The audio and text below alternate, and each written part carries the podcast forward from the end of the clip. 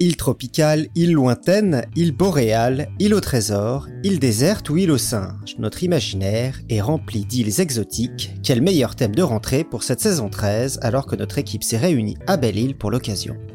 Zoologie insulaire, botanique insulaire, génétique insulaire et même astronomie insulaire, vous saurez tout sur les îles à la fin de cet épisode. Nous sommes le mercredi 9 septembre 2022, bienvenue sur Podcast Science, épisode 475.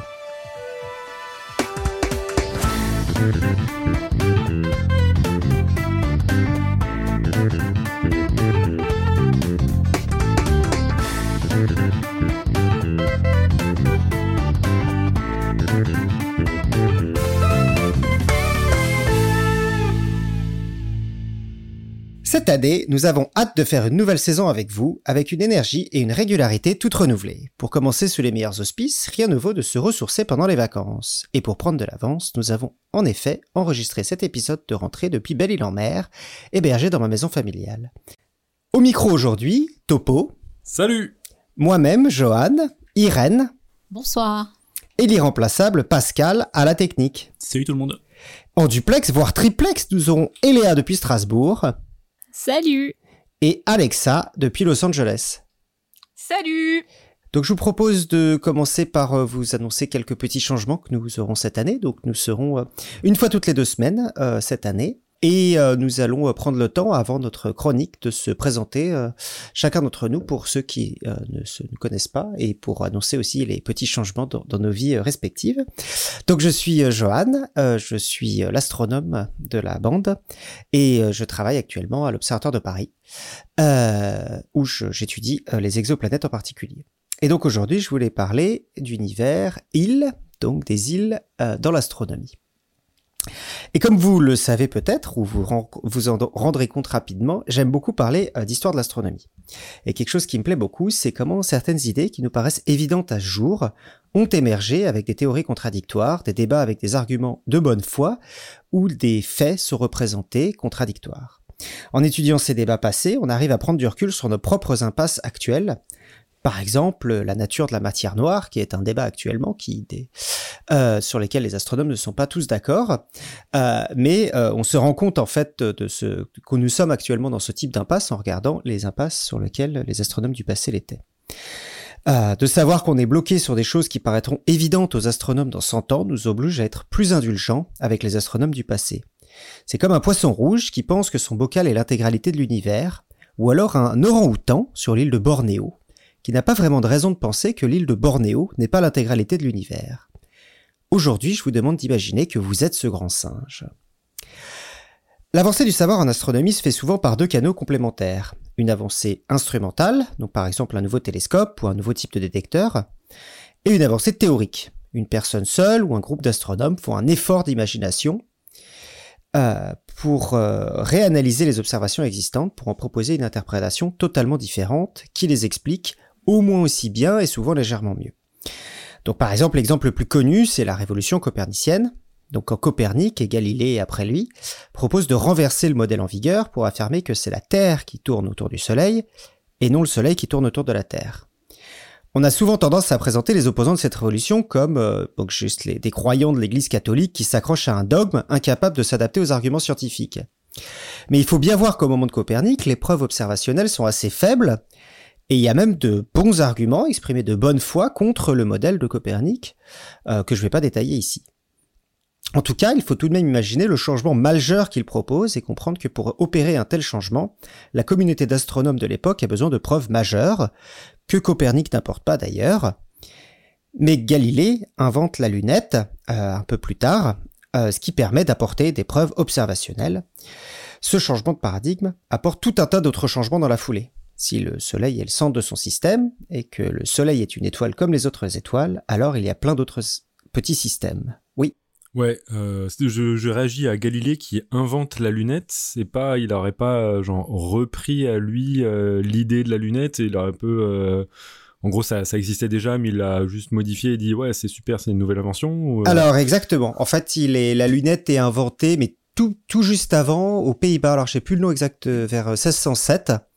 Et en fait, Galilée se tenait au courant des avancées euh, scientifiques. Donc dès 1609, il utilise cette lunette qui était plutôt inventée euh, à des fins militaires euh, pour la pointer vers le ciel. Et ça d'ailleurs, c'est un truc qu'on va retrouver beaucoup dans toute l'instrumentation astronomique. La plupart des choses, comme les radars, comme les qui vont devenir les, les, radiotélescopes hmm. ou ce genre de choses. Donc dès qu'il y a une invention, souvent militaire, elle est utilisée pour servir de détecteur en astronomie. Donc si le, le, changement de, de, paradigme de la révolution copernicienne euh, apporte tout un tas d'autres changements dans la foulée. Donc si le Soleil est le centre de son système, et que le Soleil est une étoile comme les autres étoiles, alors il y a plein d'autres petits systèmes.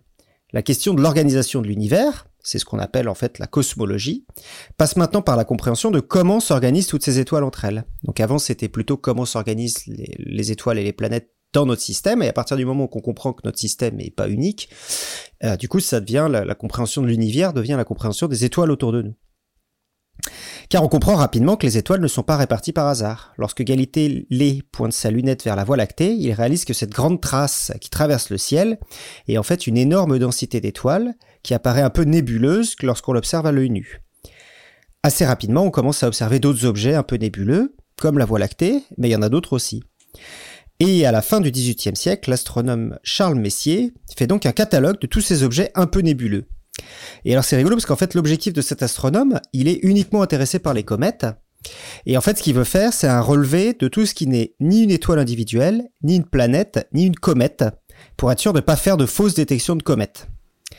Et donc en fait, c'est la colonne autre slash ne sait pas d'un relevé des objets astronomiques. Et il ne sait pas encore, mais ce catalogue des objets étiquetés vagues trucs nébuleux non identifiés va se révéler absolument crucial dans les deux siècles à venir, car la plupart des objets d'étude de l'astronomie moderne se trouvent dans ce catalogue, ce qu'on appelle toujours les objets de Messier.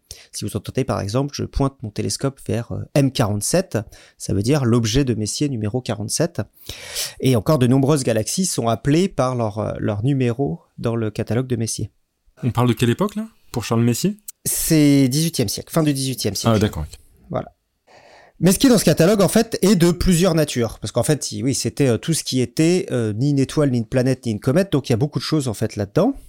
Euh, il s'agit de tout ce qui est nébuleux, c'est-à-dire étendu dans le ciel, mais que les télescopes de l'époque ne permettent pas encore d'identifier. Certains objets sont très proches de nous, et on, on découvrira par la suite qu'il s'agit par exemple d'étoiles qui ont explosé, des restes de supernova par exemple.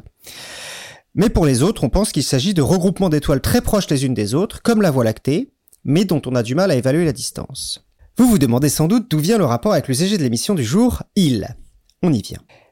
Le terme de il univers est utilisé par l'astronome Emmanuel Kant. Oui, l'astronome. Enfin, à la fin de sa vie, il a fait un petit peu de philosophie. Mais Kant commence sa carrière, bien avant de venir à la philosophie, euh, par un petit peu de sciences naturelles. Il dira d'ailleurs qu'on doit à l'astronomie d'avoir permis à l'humanité, je cite, de découvrir l'abîme de l'ignorance dont la raison humaine, sans cette connaissance, n'aurait jamais pu se représenter qu'il était aussi profond. Wow. Ah, c'est bien une phrase de Kant, ça. Tu vois, genre le truc, il faut réfléchir. Putain, tu peux pas mettre les mots dans le bon ordre. Et il dit, la réflexion sur cet abîme doit produire un grand changement dans la détermination des fins ultimes à assigner à notre usage de la raison. Donc si je peux paraphraser, ça veut dire qu'en fait, l'astronomie nous a montré un exemple de problème euh, si compliqué euh, qu'il euh, représente un défi pour la, pensée humaine et que du coup c'est un, bon exemple de ce qu'il faut qui nous a permis de développer cette pensée humaine. Et bien sûr au moment où il le dit il pense aussi à toutes les questions philosophiques auxquelles il a pensé par le reste de sa vie comme d'autres exemples de ce développement on le voit à cette période, la physique et la métaphysique. Donc la métaphysique, c'est ce qui vient au-delà de la, physique, ce qu'on appelle maintenant la, philosophie, sont encore des disciplines plutôt proches et on peut passer continuellement de l'une à l'autre. Euh, on peut citer d'ailleurs aussi Descartes, qui est un peu dans ce, cas-là, un peu au même moment, qui fait à la fois des fois de, la, physique et des fois de la métaphysique euh, de, de manière continue. Kant est d'ailleurs un astronome un peu particulier. Il ne fait pas d'observation, il fait pas de calcul mathématique, il fait pas de tentative de preuve, il manipule les expériences de pensée et cherche à étendre des concepts dans son fauteuil de façon très proche de la façon dont il fait de la philosophie. Et il faut admettre que cette méthode a été très fructueuse. En 1755, il publie l'un de ses tout premiers ouvrages, Histoire naturelle générale et théorie du ciel.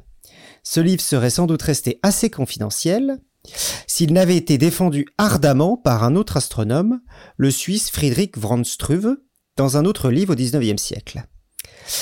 Et il est à noter que Kant s'inspire sans doute des idées d'un autre astronome, l'anglais Thomas Wright. Donc je vais utiliser en fait des citations de Struve, qui, euh, a eu l'énorme avantage donc de lire euh, tout ce livre de Kant et de nous le résumer au XIXe siècle en français, euh, ce qui du coup m'a permis de, comprendre exactement les idées de Kant. Comprendre et oui non et résumer c'est-à-dire qu'il en a fait en sept points seulement en une page il a résumé tout un livre ce qui est très pratique pour pour moi voilà donc sa première idée, c'est les étoiles fixes que nous apercevons, même à l'aide de télescopes, sont des soleils qui forment des centres des systèmes dans lesquels probablement tout est aussi grand que dans notre propre système solaire et se règle de manière analogue par la gravitation et par le mouvement centrifuge. Donc jusque-là, ça va, c'est clair, c'est pas très différent de ce qu'on pense avant, c'est le Soleil est une étoile, il y a d'autres étoiles, et du coup, il n'y a pas de raison de penser que les systèmes sont particulièrement différents autour de, euh, autour des autres systèmes. Donc ça, c'est des idées qui, depuis Newton, sont euh, assez admises par la communauté de son temps. Là où il est plus original, c'est de remarquer, toujours depuis son canapé, que la force de gravité de Newton est partout et à toutes les échelles. Donc je cite toujours euh, Struve, L'action de la gravitation n'est pas renfermée à chaque système à part, elle s'étend d'un système solaire à l'autre. Et c'est ainsi que tous les soleils que nous voyons forment dans l'ensemble un grand système d'un ordre plus élevé, celui de la Voie lactée. Les étoiles fixes sont donc les planètes d'un ordre supérieur, c'est-à-dire d'un mouvement extrêmement lent. Donc là, en fait, ce qu'il faut imaginer, c'est qu'il se dit, bah, est-ce que pourrait pas y avoir une sorte de système solaire à l'étape euh, supérieure, d'un ordre supérieur, où chaque étoile formerait une sorte de planète et qui tournerait autour d'un grand corps, voilà. Donc il applique un raisonnement de concept pour dire que de la même façon que les planètes se regroupent pour tourner autour du Soleil, les étoiles se regroupent aussi et tournent comme un système gravitationnel d'ordre supérieur. De la même façon, il déduit que comme toutes les planètes orbitent dans un même plan, le plan du système solaire, alors c'est sans doute la même chose pour les étoiles de la Voie lactée, qui orbitent toutes dans un même plan. Et donc par un raisonnement uniquement analytique, il a émis une hypothèse qui s'avérera vraie euh, sur la forme de la Voie lactée. Donc il dit que la forme de la Voie lactée est sans doute plan, comme le système solaire est plan. On est d'accord que c'est contingent. On aurait pu être dans une galaxie qui n'a pas la forme de la Voie lactée, mais pour lequel il aurait pas eu le bon raisonnement. Alors, tout ce qu'il dit est pas totalement vrai. Après, il se trouve qu'effectivement, sur là, il a pas mal réussi. L'énorme majorité des galaxies orbitent sur un plan aussi. C'est pas le cas de toutes les galaxies, mais l'énorme majorité de la galaxie se forme sur un plan. Je vais revenir à la fin sur euh, qu'est-ce qu'il dit. Il y a des choses qu'il dit qui sont assez impressionnantes de, de prédiction et d'autres qui sont un peu plus fausses, mais qui pouvaient pas forcément savoir. Voilà. Et là où il est encore plus impressionnant, c'est donc c'est sa troisième idée. Notre Voie lactée n'est pas l'unique système de cette espèce. Des nébuleuses, donc le terme galaxie n'existe pas encore, donc des nébuleuses de forme elliptique que les télescopes ne peuvent pas résoudre en étoiles, se voient par-ci, par-là dans la voûte céleste. Il s'agit de systèmes semblables, réduits à un petit diamètre apparent par l'immensité des distances qui les séparent de notre Voie lactée. La forme oblongue de la plupart de ces nébuleuses indique qu'il existe aussi dans ces systèmes un plan principal, comme dans la Voie lactée, ou dans notre système planétaire solaire. Donc ces systèmes forment aussi un autre système, une sorte de système d'ordre 3 où tous ces amas d'étoiles graviteraient ensemble. Et d'ailleurs, ce qui est assez intéressant, c'est qu'il ne pose pas de borne et il imagine qu'on pourrait avoir des systèmes et des systèmes de systèmes et des systèmes de systèmes et des systèmes de systèmes de systèmes de systèmes, etc. Et donc là où il une idée absolument incroyable, c'est la gravité ne s'arrête pas au niveau du système solaire. Elle est dans tout l'univers et du coup, à toutes les échelles, on peut avoir ça. Et donc en fait, quand ses contemporains imaginent que la Voie lactée forme l'intégralité de l'univers et que les nébuleuses en font partie, il imagine que c'est une sorte d'univers littéralement infini, où la Voie lactée ne serait qu'un regroupement local d'étoiles parmi d'autres, et il appelle ces regroupements locaux des univers-îles, et c'est ce que nous appelons des galaxies. Nous sommes des grands singes sur notre île, et il nous est très difficile d'imaginer ce que nous voyons autour de nous, que ce n'est pas l'intégralité de l'univers. La taille absolument phénoménale de l'univers qu'il imagine est d'ailleurs un grand frein pour les idées, pour ses idées auprès des astronomes du 19e siècle. C'est un peu ce qui, l'idée, c'est si ce que dit Kant est vrai, alors l'univers doit être tellement grand. Parce que là, on prend plusieurs échelles de taille au minimum. On passe du, l'univers tout l'univers est la galaxie à la galaxie n'est qu'une, qu'un point parmi l'univers quasiment. On passe de quelques milliards d'étoiles à quelques milliards de milliards d'étoiles la controverse entre les nébuleuses font partie de la Voie lactée et donc l'univers est la Voie lactée et les nébuleuses et la Voie lactée sont identiques, ce sont tous des univers-îles, des galaxies, va encore durer environ deux siècles et se solder alors que l'astronome Hubble, dans les années 20, va réussir à déterminer la distance des nébuleuses. Il réalise alors qu'elles sont bien plus loin que toutes les étoiles de la Voie lactée, et donc que l'intuition de Kant était vraie. Mais il fallait un traducteur entre les deux quand même. Alors, bah, non, non, mais là où c'est impressionnant, c'est qu'en fait, il va ouvrir l'idée de, des astronomes à cette idée que, que, que je pense que l'idée principale, c'est que la gravitation agit à toutes les échelles. Et donc, on peut imaginer une, une galaxie comme une, de la même façon qu'on imagine un système solaire. Et ça, c'est l'idée qui est vraiment impressionnante, ouais. Bon, alors, tout ce que dit Kant n'est pas intégralement vrai. Donc par exemple, ce que je viens de dire, l'extension du concept de système gravitationnel à toutes les échelles de l'univers, c'est très élégant, mais il y a aussi ses limites, parce qu'effectivement, l'architecture de ces systèmes change beaucoup. Donc en fait, il imagine par exemple qu'il y a au centre de la galaxie un énorme objet qui serait l'équivalent de notre Soleil. Euh, le problème, c'est que, que, notre Soleil il fait 99% de la masse du système solaire. Et donc il imaginerait qu'il y aurait un truc au centre du système solaire qui ferait, euh, qui serait mille fois plus massif que toutes les étoiles de la galaxie réunies. Et ce qui est intéressant d'ailleurs, c'est qu'il propose d'ailleurs, il dit peut-être que Sirius serait cet objet et qu'il serait tellement loin qu'on le verrait comme un point. Et maintenant, en fait, on le sait que, que c'est pas vrai. Ce qui, ce qui tient en fait la galaxie entre elles, c'est pas un objet très massif au centre, c'est la masse des étoiles elles-mêmes. Elles s'entreattirent entre elles et du coup, c'est ça qui tient la, masse. On n'a pas besoin d'un objet central. Donc, il, par euh, excès d'analogie, en fait, il imagine qu'il y a un objet central, ce qu'on a réalisé qu'il n'existe pas. Attends, et le concept là de trou noir, c'est pas quelque chose qui alimente un tout petit peu cette réflexion Voilà. Donc, effectivement, au centre de notre galaxie, il y a un trou noir, ce qu'on appelle un trou noir euh, supermassif. Euh, mais et au centre de pas mal de galaxies, même si pas toutes.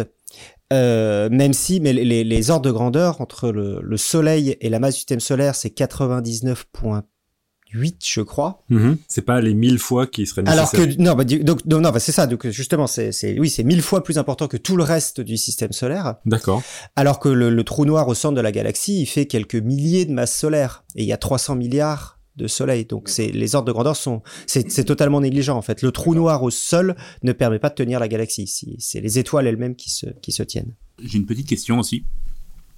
Euh, est-ce que c'est cette diffusion de la matière dans la galaxie qui empêche euh, de la formation par accrétion d'un équivalent galactique des planètes? Il parle comme Kanté. Alors, ce que tu dis. ah, ah, ah. Joli. Alors, ce que tu dis, c'est pourquoi est-ce qu'effectivement, peut-être que le fait qu'il n'ait pas ces gros objets qu'on pourrait avoir, euh... je pense que ce qui change en fait, c'est le la autant la théorie de la gravitation est sous certaines limites la même euh, sur toute la galaxie, autant ce qui va changer normalement, c'est la densité. En fait, un soleil ou une planète, c'est des endroits qui sont très très denses de matière. En fait, c'est un endroit où la matière est très compacte, euh, alors qu'en fait entre les étoiles, il y a beaucoup de vide. Et donc le vide qu'il y a dans le système solaire, en fait, est encore amplifié. La distance entre notre étoile et la plus suivante, c'est 3 milliards d'années. Donc en fait, il y, a, il y a, la densité est pas forcément la même à toutes les échelles de l'univers. Il y a des échelles où il y a beaucoup de densité, des étoiles, des échelles où il y a moins de densité. Et c'est ces différences de densité qui font que certains de ces, ce qu'il appelle des systèmes gravitationnels, vont prendre une certaine forme ou une autre. Et d'ailleurs, c'est ça vient aussi de mon conclusion. Par exemple, il imagine du coup un système d'ordre 3 où les galaxies formeraient elles-mêmes un système qui tournerait et ce qui tournerait dans un plan. Donc là, voilà, système d'ordre 1, c'est système solaire, système d'ordre 2, c'est une galaxie, système d'ordre 3, donc il pousse ce raisonnement. Et ça, en fait, ça ne marche pas pour des raisons là aussi de, de densité différentes. Par contre, effectivement, elles ont, elles ont des influences entre eux, ça s'accumule au sein de ce qu'on appelle des amas de galaxies, qui s'agencent aussi en super amas de galaxies, etc. Mais ils s'agentent pas particulièrement selon un plan euh, et va avoir même à très grandes échelles, c'est plutôt selon des filaments. Voilà. Et ça, c'est une histoire de, euh, de pareil que à ces échelles-là, en fait, la densité de matière est très faible, voire même en fait la matière est même plus le, seul composant euh, du tout, c'est la matière noire aussi qui apparaît. Mais j'en parlerai pas dans cet épisode. ah merde, j'ai plein de questions. Voilà. Donc oui, en gros, la gravité est la même à toutes les échelles et forme des systèmes d'échelles successives, mais les formes exactes de ces systèmes dépendent de la densité exacte de la matière à ces échelles. Mais il est vrai que son intuition a permis à ses contemporains de pouvoir imaginer ces systèmes à différentes tailles, et donc son concept d'univers île, euh, plus de 200 ans avant la découverte des autres galaxies, euh, est une, force majeure de, l'esprit, et c'est pour ça que Kant est considéré encore aujourd'hui comme euh, ayant produit de grandes avancées en cosmologie. Wow. Eh ben. Impressionnant, effectivement.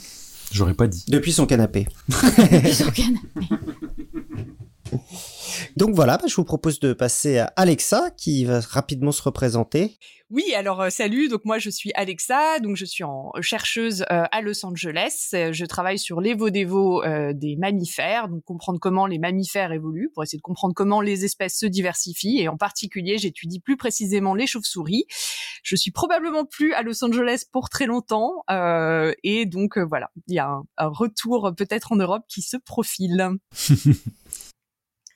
Mais aujourd'hui, je ne vais pas vous parler des chauves-souris, euh, même si je les aime toujours autant. Oh là là, non, je vais vous parler d'une autre. Euh, J'avais envie de vous parler, donc pour le thème île, bien sûr, d'une espèce euh, marine qui est euh, répartie partout sur le globe et en fait c'est même l'espèce la plus étendue après l'homme. Et euh, alors vous allez dire pourquoi pourquoi les îles? Parce qu'en fait on connaît beaucoup de choses sur sa biologie grâce à des populations qui vivent près des îles, notamment près des îles de Vancouver dans le Pacifique Nord-Ouest, aux États-Unis. Donc c'est près de Seattle et Vancouver, etc. Et je voulais aussi parler de cette espèce parce que bien qu'elle soit marine, euh, elle a énormément de points en commun avec nous. J'ai nommé l'orque, qu'on dit aussi euh, en français.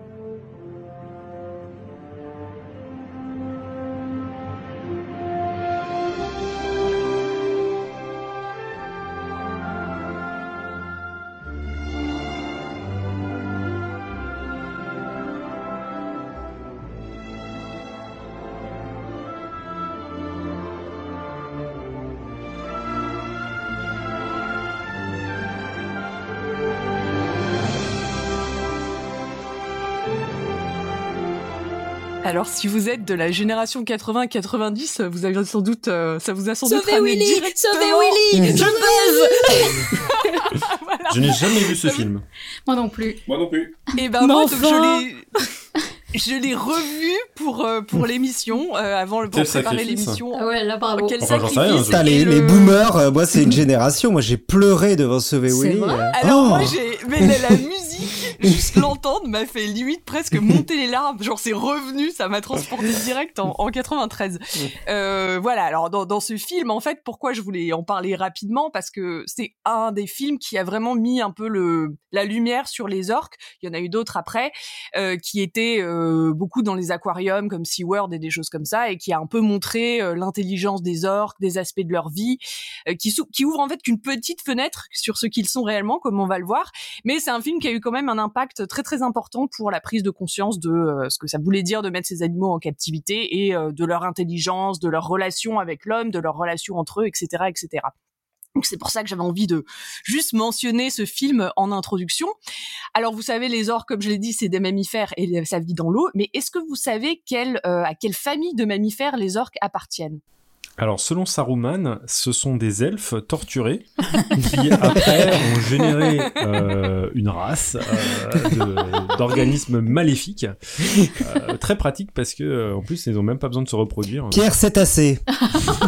Ah, bravo. Alors, euh, il s'appelle Killer Whale en anglais, donc on- ça, ça donne ce petit côté maléfique. Euh, cétacé, effectivement, c'est un cétacé. Quel type de cétacé? Est-ce que vous savez? Odontocète. Odontocète, tout à fait. Donc les cétacés avec des dents. Odonto, c'est les dents. Mais en fait, contrairement à ce que leur nom Killer Whale, euh, whale en anglais ça veut dire baleine, peut laisser penser, ce ne sont pas du tout euh, des baleines, mais ce sont des dauphins. Euh, ce qui peut paraître surprenant parce que c'est beaucoup plus gros qu'un dauphin et, et voilà, mais ce sont des delphinidés, donc ils font partie des dauphins.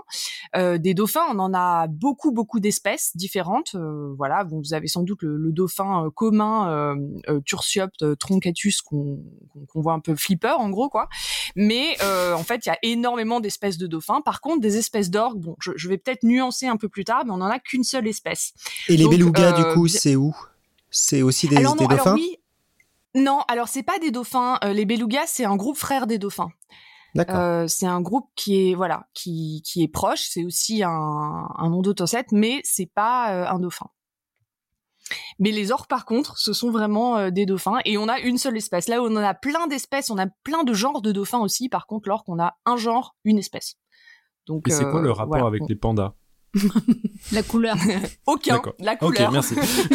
non, ce sont des mammifères. Et ben tu Ah me là. permets de faire une transition absolument magnifique. Donc comme je l'ai dit, je vais je vais parler très brièvement euh, de la biologie de l'orque parce que c'est pas vraiment là-dessus euh, le, le sujet de, sur lequel je veux insister aujourd'hui et sinon ce serait une émission complète de trois heures. Donc euh, on va peut-être pas faire ça pour une chronique. Donc, euh, comme tu l'as dit, les orques, c'est des animaux qu'on a dans l'imaginaire collectif grâce à des films comme Sauver le Willy, mais aussi euh, parce que c'est des, animaux qui sont absolument magnifiques et assez euh, assez iconiques. Ils sont énormes, ils sont, ils pèsent peuvent peser jusqu'à 9 tonnes par exemple. Ils sont ils sont très longs, jusqu'à 10 mètres. Ils sont noirs et blancs, donc ils sont leur corps est entièrement noir. Ils ont le ventre blanc, une petite tache blanche près de l'œil. Voilà, donc on a ce- ce- cet animal qui est immense, qui est en fait un, prédateur. Au sommet de la chaîne alimentaire puisqu'il n'a pas il n'a pas de prédateur en fait. Donc c'est vraiment euh, l'apex des mers. Il peut même chasser des baleines comme on va le voir. Il chasse des phoques il chasse des, des proies qui sont plus plus grosses que lui et euh, Il chasse voilà, des humains aussi, un- quand même, on peut le dire.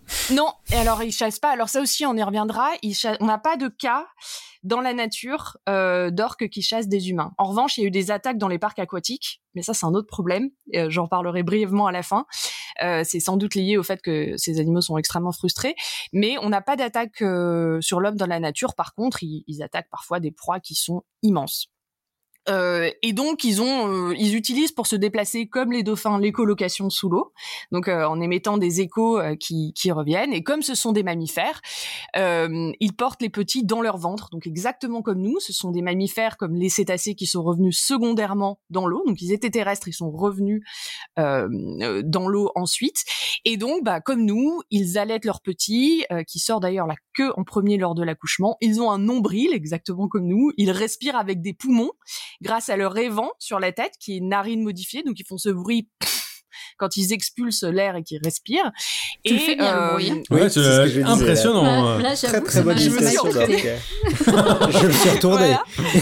et, euh, et, euh, et donc toi. du coup, ce qui veut dire, c'est que euh, vu qu'ils respirent de l'air avec leurs poumons, ils retiennent leur respiration en fait. Ils sont en apnée. Ce sont pas comme les, les poissons, hein, même s'ils ressemblent à des poissons. Il y a des convergences évolutives. Ils ont des nageoires, ils ont une nageoire euh, dorsale, ils ont des nageoires pour nager, mais euh, en fait, ils ont des poumons. Ils respirent pas. Euh, ils filtrent pas l'oxygène de l'eau grâce à des branchies. Et donc, du coup, à votre avis, combien de temps ils peuvent rester en apnée sous l'eau? Plusieurs heures? Eh ben, je, je pensais aussi, mais en fait, non, pas du tout. C'est beaucoup plus court que ça. 30 minutes. Non, c'est même moins que ça, en fait. Il reste en moyenne 15 minutes. Enfin, non, pas en- beaucoup moins que ça. En fait, en moyenne, il reste une minute, parfois 30 secondes, parfois 2-3 minutes quand ils chassent ou des choses comme ça. Ils peuvent rester, en général, jusqu'à maximum 15 minutes sous l'eau. Mais Ah pas oui. plus que ça. Ils ont vraiment besoin euh, de remonter à la surface pour respirer sans arrêt. Et d'ailleurs, euh, dernier euh, fun fact un peu euh, morphologique sur l'or, enfin plutôt biologie de l'orque générale que je voulais aborder, c'est pour ça que comme les dauphins d'ailleurs, dont ils font partie, ils ne dorment jamais complètement. Parce qu'ils ont une respiration qui est volontaire. Nous, on a une respiration qui est involontaire. Quand on respire, on, on réfléchit pas. C'est quelque chose qu'on fait, voilà, de façon réflexe. L'orque, pas du tout. Étant donné qu'il retient sa respiration sous l'eau, il choisit quand il respire, etc. Donc, pour dormir, ils ne dorment que d'un demi-cerveau. Il y a Mhm. un hémisphère qui s'éteint, donc ils dorment quand même, mais environ 5 heures par jour, ils sont dans ces périodes de repos où il reste immobile, il se penche sur le côté, il se laisse dériver un peu. La moitié de l'hémisphère dort, ce qui fait que l'autre peut contrôler le, la respiration. Et après, ça s'inverse. Et, et, et ils font ça euh, de quelques minutes à, à euh, 30 minutes et ils dorment à peu près 5 heures euh, par jour. Moralité, les, les orques sont insomniaques et nuls en apnée.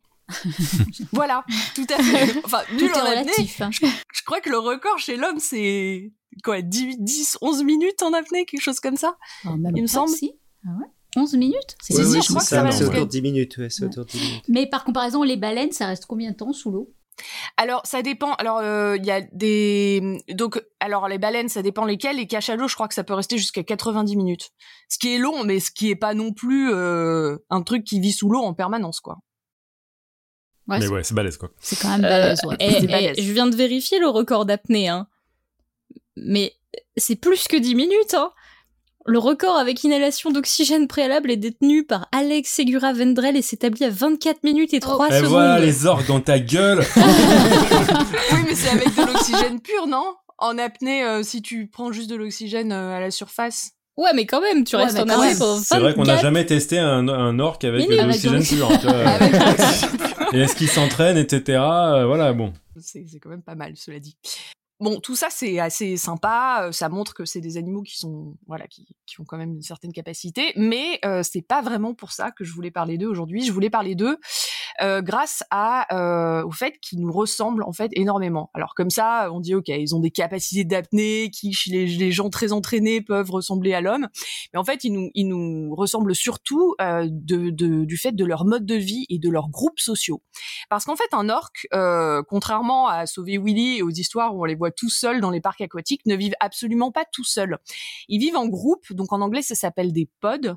Et je pense que la traduction que j'ai trouvée c'est surtout groupe ou matrilignage. Euh, ils vivent jamais en fait tout seuls, qu'ils vivent euh, à, résidence, donc à peu près un peu toujours au même endroit, ou euh, que ce soit des groupes qui parcourent les mers dans leur euh, dans leur les océans du, du nord au sud. Ils sont toujours en famille en fait, parce que les orques restent toute leur vie avec les membres de leur famille. Un matrilignage, donc un groupe d'orques, est dirigé par la femelle la plus vieille. Et en fait, tous les autres orques de ce groupe sont ses enfants ou euh, voilà, c'est tous ces enfants qui restent avec elle. Et donc, euh, ça peut former des groupes qui peuvent être de jusqu'à, euh, suivant les, les individus et où ils vivent, de 5 à 60 individus. Et après, quand le groupe devient trop gros ou que la, la femelle la plus âgée meurt, ils peuvent se diviser. Mais en gros, euh, j'ai lu quelqu'un, un chercheur qui parlait des orques et qui disait les orques, c'est des fils à maman. C'est vrai. ils restent avec leur mère toute leur vie. Et en fait, comment ils font pour se reproduire, pour éviter euh, la consanguinité? Bah, ce qu'ils font, c'est que les mâles, périodiquement, à la période de reproduction, vont dans un autre euh, groupe, vont se reproduire et reviennent avec euh, leur mère ensuite. et leur vie, c'est fou, hein Tu t'es bien amusé, mon chéri tu t'es bien amusé, maintenant tu reviens à la maison. Et c'est fou parce qu'ils vivent, euh, ils vivent euh, et ils vivent très longtemps les orques en fait. Ils peuvent vivre jusqu'à, euh, alors les femelles ça peut aller jusqu'à 80-90 ans. Les mâles sont censés être un peu plus jeunes et ça dépend aussi de où ils se situent en fait dans le monde. Mais euh, par rapport à l'homme quoi et à la, structure, ils ont une structure sociale, ils vivent en famille et ils vivent très très très longtemps. Et du coup, euh, bah, en fait, on a cette, structure qu'on retrouve pas vraiment beaucoup ailleurs dans le monde animal et euh, qui fait dire souvent aux gens qui travaillent sur les orques que ils sont, ils ont jamais rien connu de tel avec un animal et les interactions euh, peut avoir.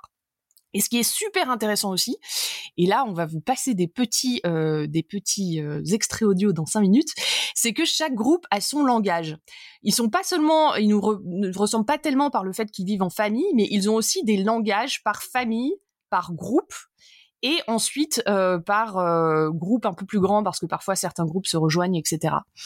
Les orques en fait peuvent émettre jusqu'à 14 000 sons différents. Alors, euh, les sons qu'ils peuvent émettre, il y en a de différents types. Il y a ceux qui sont utilisés pour l'écolocation, donc les donc qu'ils utilisent pour se repérer, pour chasser, ce genre de choses. Ça leur permet pas de discuter entre eux. C'est vraiment pour euh, se localiser. Ils ont ce qui s'appelle les whistles, donc c'est des petits sifflements euh, qui sont pour des petites discussions à très très courte distance. Mais là encore, c'est on pense qu'ils utilisent ça quand ils chassent, quand ils veulent pas forcément être entendus de, tout le monde dans la mer. Et sinon, ils ont ce qui s'appelle les cris, les, les calls, qui sont euh, voilà comme ils, quand ils appellent quand ils commandent la bière comme dit Eléa. Et sinon ils ont les calls qui peuvent être aussi forts que des que des réacteurs d'avion en termes de, de, de, de volume euh, qui sont appris et qui sont leur langage en fait. Alors appris, qu'est-ce que je veux dire par là, c'est que le bébé orc quand il naît, il va pas être capable de faire ses sons, il va il va faire comme un bébé euh, comme nous en fait, on va faire plein de petits sons différents et petit à petit ces, ces cris vont se structurer jusqu'à euh, représenter ceux de sa famille. Alors pour vous euh, montrer la différence, Johan, est-ce que tu pourrais passer le son clan A?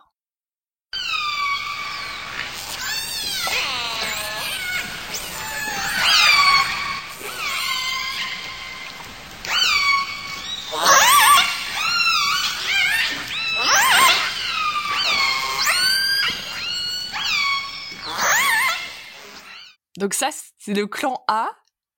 T'imites vachement bien le clan à euh, Alexa, c'est impressionnant.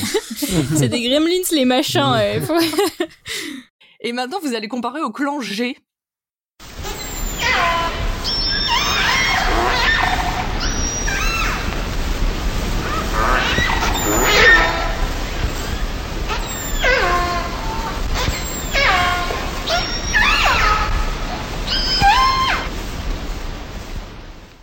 Non, ça c'est des Marseillais, ça s'entend tout de suite l'accent.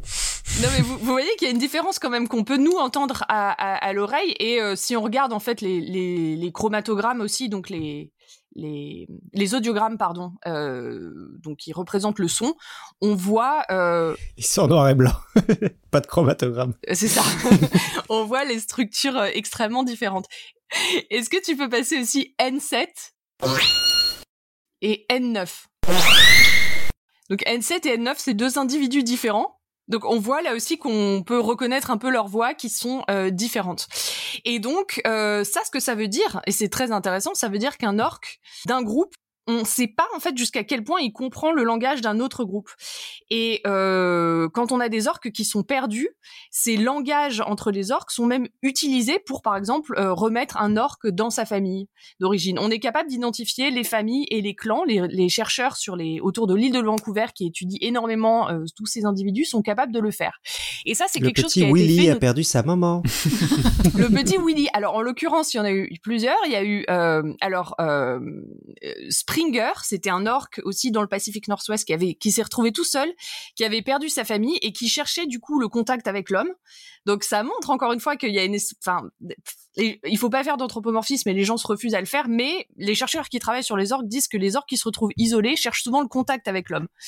Euh, on sait pas trop pourquoi mais ils s'approchent des bateaux etc etc et un de ces orques Springer qui s'était perdu qui avait perdu son pod euh, et ben euh, s'est retrouvé tout seul les chercheurs ont identifié son son, son sa voix son, son, son audiogramme et ont pu le matcher avec l'audiogramme euh, de son, son groupe.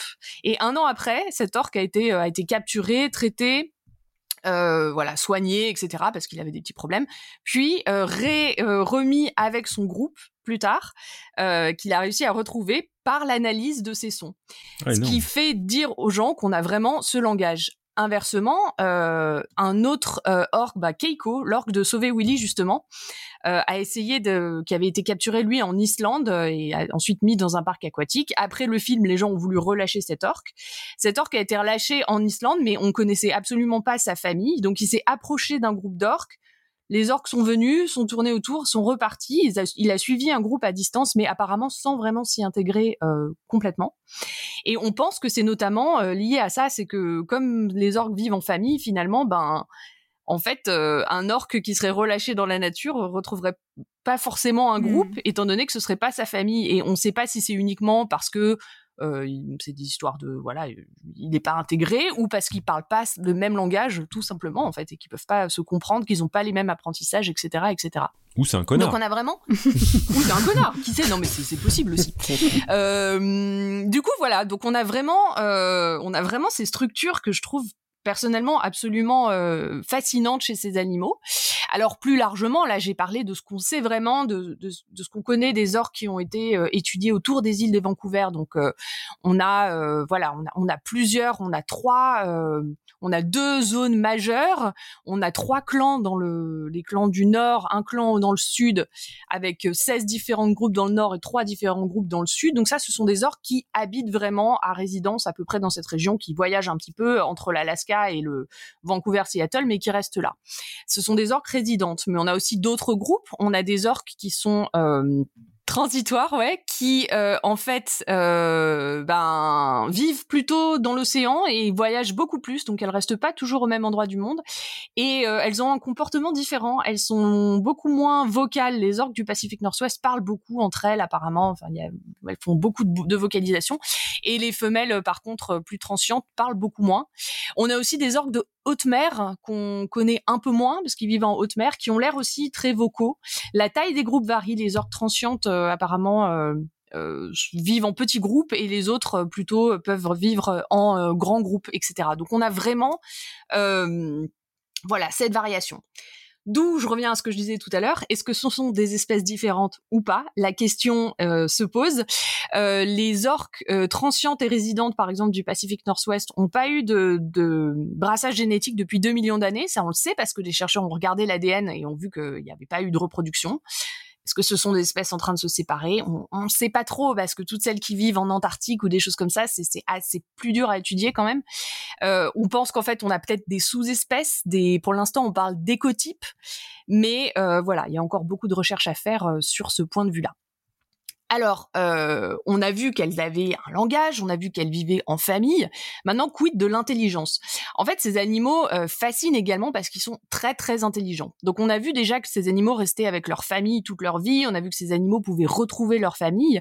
C'est des animaux qui aussi euh, se voilà, ont beaucoup de contacts entre eux, sont capables de, de dans le groupe de réaliser euh, beaucoup beaucoup de choses. Euh, on pense qu'ils ont une certaine euh, une certaine empathie et une certaine intelligence. En tout cas, ils ont conscience d'eux-mêmes. Quand on fait le test du miroir là, qui est un test assez connu pour les animaux, ils sont capables de se reconnaître dans le miroir. Si on leur met des taches de peinture, ils vont interagir, se mettre des, se balancer des, des bulles pour voir un peu comment comment ça réagit. Ils ont l'air de comprendre ce qu'ils font. Ils apprennent énormément de choses dans les parcs aquatiques. Ils peuvent apprendre des des voilà des tours, des, des choses. Euh, voilà, ils sont très intelligents pour ça. C'est vachement étrange, pardon, je, t'interromps sur le test du miroir parce que euh, on avait reçu euh, Agatha. Bazin voilà, qui nous avait parlé des pis et qui nous avait dit quelque chose d'assez intéressant que le test du miroir, en fait, on s'est aperçu que pour les animaux, euh, pas mal d'animaux aviaires, en fait, euh, y arrivait à partir du moment où le miroir était horizontal parce que l'idée c'était que, en fait, euh, l'exemple de, miroir qu'elles avaient, ces, ces oiseaux-là, c'était les lacs qu'elles voyaient de haut. Et du coup, si on leur donnait un miroir vertical, ils y arrivaient moins. Mais et du coup, ça me fait penser que pour les orques, en fait, il y a pas de miroir dans l'eau en fait, donc elles ont pas l'habitude de ça et du coup c'est assez étrange que il euh, n'y a pas d'étendue d'eau comme pour les autres animaux où ils peuvent se reconnaître quoi. Oui, alors euh, peut-être. Euh, de toute façon, le test du miroir, c'est c'est pour ça que j'ai dit, c'est un peu controversé quand même. Enfin, mm. mais il y a peu d'animaux qui sont capables de, de se reconnaître quand même. Mm. C'est vrai que dans l'eau, a priori, il n'y a pas de miroir. Maintenant. Ah, si, si, il y a, y a, quand même la, la surface de l'eau. Quand tu l'approches, oui. tu as un effet miroir. Dans, les deux sens, d'accord. Oui. Ok, ah bah je, suis d'accord. Oui, c'est vrai, sous l'eau. Oui, t'as un effet miroir. Et puis, euh, ce que je dirais quand même, c'est que quand ils ont fait ces tests, par exemple dans les dans les parcs aquatiques, ils ont des grands écrans où ils passent des images d'orques dans la nature, et ils se sont rendus compte que les orques qui sont dans les bassins sont capables de en fait de d'essayer de, regarder l'orque qui est sur l'écran. Donc il y a une espèce de reconnaissance en fait visuelle de en tout cas qu'il y en a un autre et apparemment quand tu fais le test du miroir avec des taches sur leur euh, leur museau, ils sont capables de voilà de d'essayer de tu vois de bouger, de, faire un peu des gestes comme ça.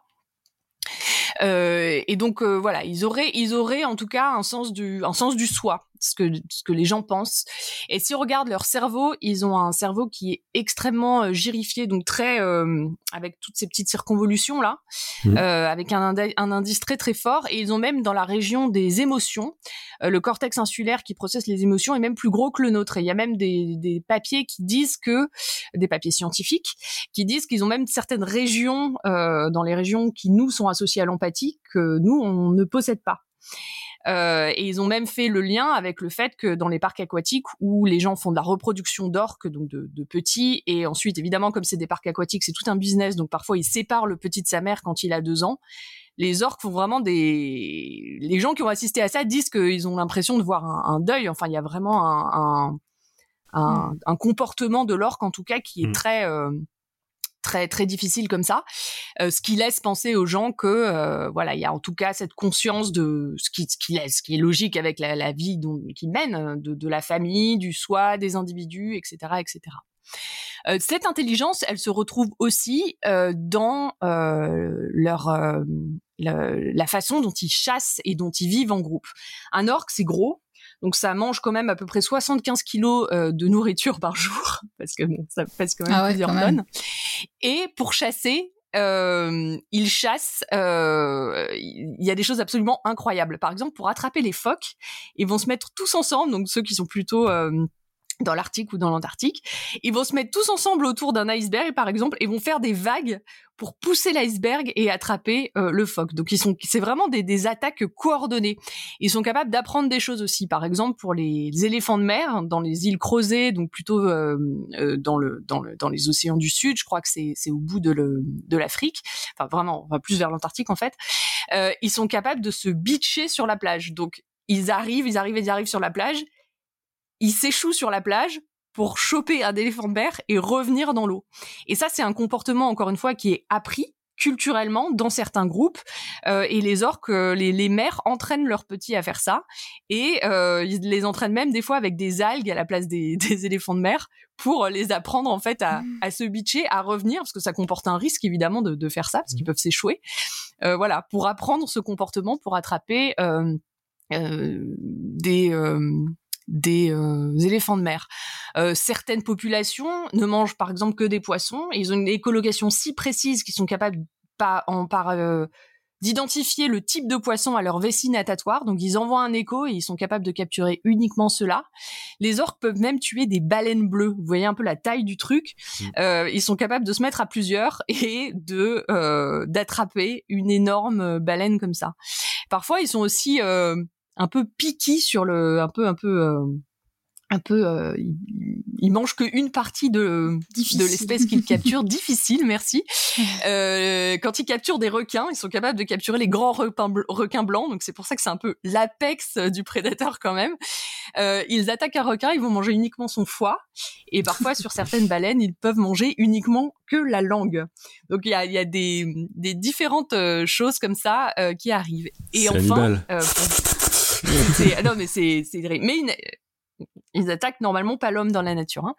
Et euh, on voit même ces comportements se reproduire dans les parcs aquatiques où a priori ils ont quand même du poisson à volonté qu'on leur donne.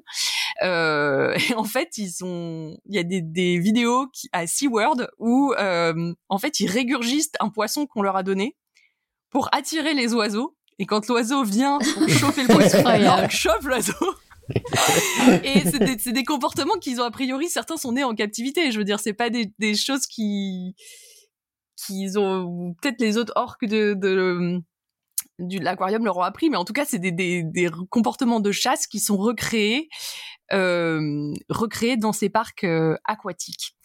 Euh, donc voilà, donc on a tous ce, ce, cette façon. Et, et oui, alors euh, je voulais juste finir là-dessus euh, pour ça, c'est que attraper des poissons. Donc les différents régimes alimentaires dépendent des groupes. Donc on a vraiment cette sorte de culture à la fois par ce qu'ils mangent, dans la façon de chasser, etc. Et on se rend compte que différents groupes qui sont à différents endroits du globe ont différentes techniques, euh, de la même façon qu'ils ont différents euh, différents sons et langages à mettre entre guillemets évidemment.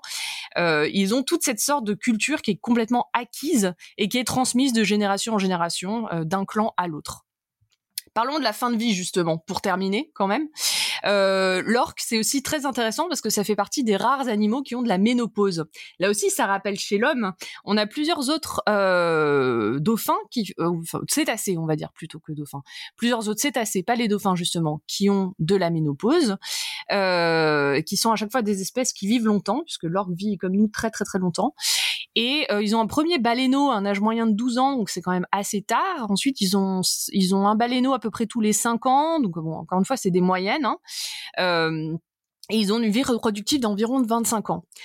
Vie reproductive de 25 ans, ils commencent à 12 ans, ça veut dire qu'ils ont parfois jusqu'à 30 à 40 ans derrière de, de, de, ménopause pour les femelles. Ce qui est fou dans la nature quand on y pense. Et euh, là encore, ça fait un peu penser à l'homme, ça fait penser à l'intérêt pour les orques plus âgés qui ont plus d'expérience qui vont mener le clan. On va avoir cet investissement dans les dans les petits qui va être beaucoup plus long. Euh, également, donc on aura cette, cet effet de l'expérience et le vieillissement des animaux plus vieux ici auront vraiment toute un, une importance sur le groupe. Et du coup, évidemment, ça intéresse beaucoup les gens de savoir pourquoi ils ont la ménopause. Euh, il y a beaucoup de comparaisons qui sont faites, etc. Euh, donc euh, voilà, c'est une, dernier euh, dernier dernier fait assez intéressant sur ces animaux qu'on comprend encore pas trop, mais qu'on essaye d'étudier de, de plus en plus. Et juste pour finir, je voudrais finir sur la captivité. Je pense que je vous ai raconté tout ça, ça vous fait quand même penser à mettre ces orques en captivité, ce que ça veut dire par rapport à d'autres animaux. On se retrouve à des animaux qu'on sépare de leur groupe, qu'on sépare de leur famille, qu'on met parfois avec d'autres orques qui ont été capturés ailleurs, donc qui n'ont pas du tout le même langage. En captivité, on se rend compte, je vous conseille le documentaire Blackfish qui est sorti il y a quelques années, qui avait fait grand bruit aux États-Unis et qui est très très bien. Euh, qui est sur la cette orque qui avait tué une dresseuse à SeaWorld, je crois, à Orlando.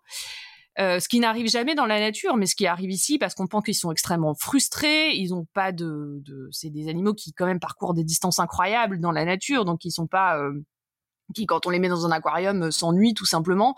Il y a plein de, de stress qui est lié à ça. Ils vivent aussi beaucoup moins longtemps en captivité que dans la nature, en moyenne 30 ans, 20-30 ans. Ce qui est fou, c'est assez rare d'avoir des animaux qui vivent moins longtemps en captivité que dans la nature. Donc tout ça, ça fait énormément réfléchir à euh, est-ce qu'il faut mettre ou pas ces animaux en captivité? Sans doute que non, c'est interdit de plus en plus. La reproduction en captivité maintenant est interdite sur les orques, justement parce que plus on en apprend sur eux, bah, plus on se rend compte qu'en fait, euh, bon bah voilà, les garder en prison, à leur faire faire des tours et les affamer plus ou moins, c'est pas forcément euh, la meilleure idée. Alors d'une manière générale pour les animaux, mais pour des animaux aussi sociaux que ça, euh, encore plus. Donc voilà, donc ça fait un peu tout ça réfléchir. Alors pour préparer cette chronique, j'ai en fait regardé énormément de documentaires, il y en a beaucoup. Euh, on va tous vous les mettre dans les notes d'émission, que ce soit des documentaires sur ce qui se passe à SeaWorld, sur des parcs aquatiques, mais aussi des documentaires sur leur vie. En général, il y a aussi un livre que je vous recommande qui s'appelle Of Orca and Men's de David Newwirth. Je ne sais pas s'il est traduit, je pense que oui. Il faudrait regarder, euh, qui donne des choses un peu générales sur la biologie de l'orque. Et euh, voilà, n'hésitez pas à aller voir euh, un peu tout ça. Alors moi, je voulais juste euh, rajouter une, une, anecdote sur les orques. L'année dernière, euh, il y a eu des attaques euh, d'orques qui ont été très très sérieuses au large du Portugal. Oui. Il y avait des bandes d'orques qui se sont mis à attaquer des bateaux, et notamment des voiliers. Et il n'y a pas eu de, de, pertes humaines, mais il y a eu des gros dégâts sur les bateaux. Et si vous regardez sur YouTube, justement, il y a des vidéos, c'est vraiment très très impressionnant. Euh, et il y a beaucoup de, gens en, voilier qui euh, hésitaient beaucoup à, transiter au large du Portugal parce que c'était vraiment très sérieux. Il y en a eu plusieurs. Et, hum, les, chercheurs se demandent toujours euh, qu'est-ce qui s'est passé en fait. Alors cette année, on n'en a pas trop entendu parler, mais l'année dernière, c'était très sérieux. Et alors on pense qu'il y a eu un bug dans l'apprentissage des, des adolescents en fait, mmh. et qui tout d'un coup se sont mis à attaquer ces bateaux, euh, pensant peut-être que c'était euh, pour eux des prédateurs. Euh, mais il y, a eu, il y a eu quelques frousses quand même, ça a été très sérieux et que c'était très très très impressionnant. Oui, alors je crois que j'ai une vidéo comme ça d'ailleurs de, de, ça dans les dans les liens que je vous mets. Euh, alors moi, ce que j'ai lu du coup, euh, j'en ai pas parlé en détail, donc merci de merci de le rappeler parce que j'avais c'était déjà c'était déjà long. Euh, mais euh, en fait, alors ce que j'ai vu des derniers trucs qui disent effectivement, c'est qu'ils pensent que c'est des adolescents, que c'est un comportement appris. Donc c'est un truc un peu culturel pour ce groupe. Euh, justement, voilà. J'ai lu que il se demandait si à cet endroit-là, il y a beaucoup de pêche au thon bleu. Et en fait, euh, du coup, les orques avaient appris à venir près de ces bateaux de pêche pour avoir de la free food, en fait. Parce que, en gros, pour eux, c'était super bien parce qu'il y avait des mm. grands filets là, et ils pouvaient choper ce qui, ce qui se dépassait. Donc, ils se demandent si c'est pas euh, lié à ça, en fait, que maintenant ils associent un peu les bateaux à, à ça, ou si c'est pas simplement, comme tu l'as dit, quelque chose de d'orque adolescent qui un groupe qui a appris. Euh... Ouais, c'est des ados quoi. c'est des ados qui s'amusent en fait. je crois qu'ils targetent beaucoup le gouvernail, c'est ça, il me semble. Oui, c'est ça. Et ouais. Et, euh, et, oui, et ce que j'ai pas dit aussi, c'est qu'ils savent que c'est toujours le même groupe. Euh, j'ai oublié de le dire ça plus haut parce que en fait, les orques, on les reconnaît. Donc à leur son évidemment, à leur langage, mais également à leur euh, nageoire dorsale. Ils ont des petites particularités, des marques sur la peau, etc. Donc on est capable d'identifier chaque orque individuellement, si on connaît bien sûr le groupe. Et, euh, bah du coup en fait ils savent qu'il me semble que ce groupe de Gibraltar là euh, ils mm. appellent ils appellent ça les rogue teen rogue rogue teen je sais pas quoi c'est ça ouais. Euh, ouais, ouais. en fait ils sont capables de c'est un peu toujours les mêmes il me semble d'accord en tout cas c'est des animaux fascinants effectivement ah c'est moi le groupe social euh, mm, mm. Mm. Non, et puis, je pense aller voir les vidéos parce qu'on voit vraiment, enfin, les comportements qu'ils ont, ces comportements de certains orques perdus qui cherchent le contact avec l'homme aussi, c'est vraiment, hyper bizarre en fait. Il y a comme une espèce de pas de reconnaissance, mais mm, mm, de mm. connexion, ouais. Eh ben merci beaucoup Alexa. Euh, on va passer à, des, des animaux insulaires, euh, mais euh, terrestres plutôt, je crois, avec Topo. Et je te laisse la parole. Oui, alors bon, euh, je me présente, donc Topo, alias Pierre Kerner, euh, maître de conférence à l'université euh, Paris-Cité, et euh, spécialiste de, souvent de trucs dégueux, mais euh, aujourd'hui euh, j'ai essayé de faire euh, quelque chose de plus propre. Je sais pas si on parlait un petit peu de l'actualité, mais je pense que je la parle, j'en parlerai plutôt dans la, saison. Mais on a des projets sous le coude avec plusieurs membres de Podcast Science, que ce soit Alexa pour une BD ou Eléa pour un futur livre. J'en parlerai plus tard. Mais euh, aujourd'hui, bah, figurez-vous qu'il y a quelques semaines, à l'occasion d'une réunion de famille dans une maison de location, je fouillais les étagères des bibliothèques à la recherche d'une lecture divertissante et jetais mon dévolu sur L'étoile mystérieuse, BD des aventures de Tintin que je n'avais encore jamais lu. Quel heureux hasard, car je peux aujourd'hui mettre à profit cette lecture spontanée à l'occasion d'une nouvelle réunion de famille, celle du cœur, car j'enregistre cette chronique à l'occasion de notre retraite podcast-scienteuse annuelle.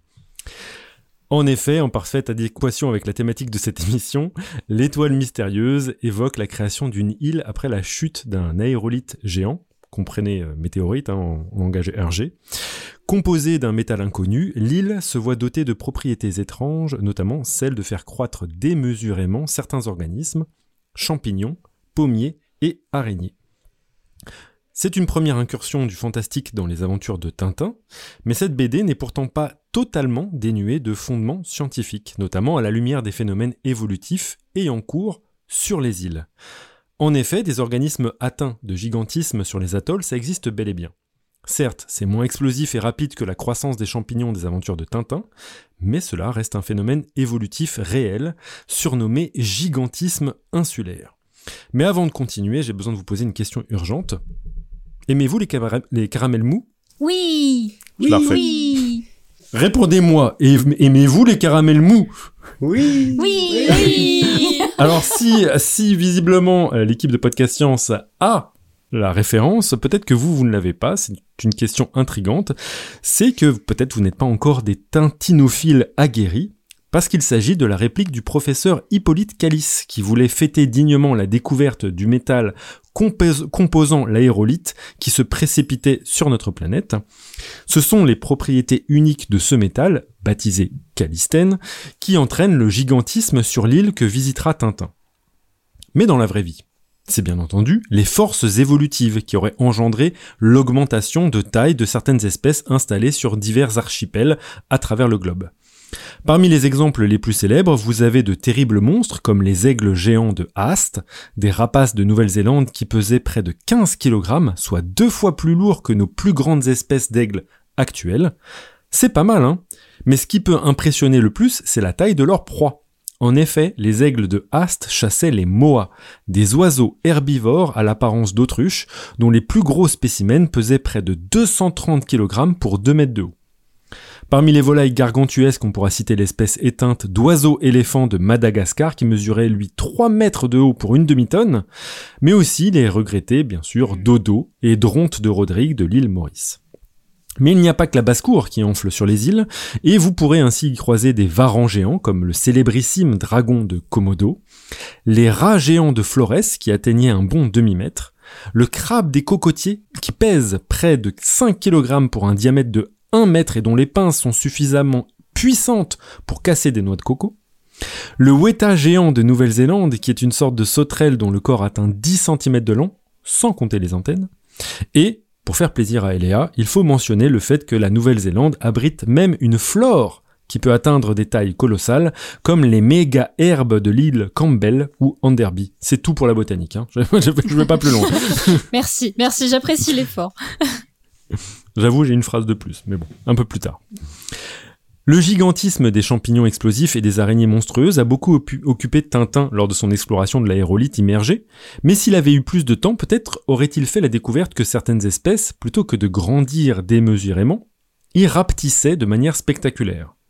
Cela aurait en effet été le cas si Hergé s'était inspiré d'un véritable phénomène de rétrécissement que semblent subir certaines autres espèces insulaires par rapport à leurs congénères continentaux, un phénomène qu'on appelle le nanisme insulaire.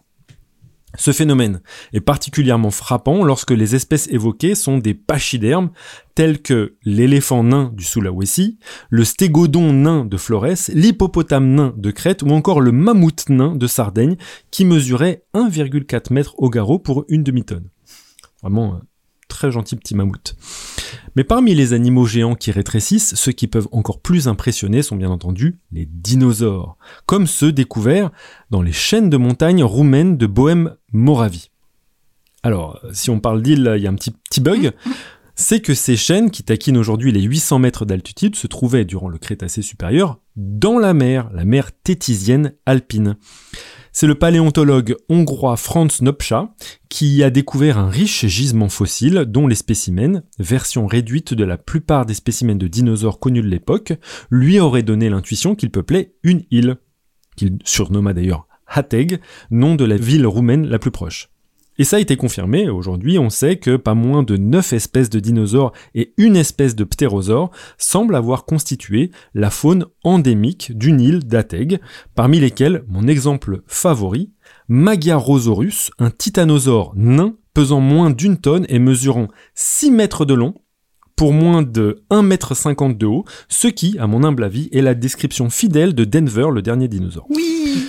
En tout cas, c'est clairement l'ADN de ces espèces de l'île d'Ateg qu'il aurait fallu cloner pour obtenir un Jurassic Park kid-friendly, plutôt que l'horreur qu'on a obtenue, permettant des balades à dos de sauropodes. Ça aurait été quand même autrement plus classe. Alors juste, euh, Topo, je, je, je tiens à dire que tu ne peux plus rien dire contre la géologie. Pourquoi?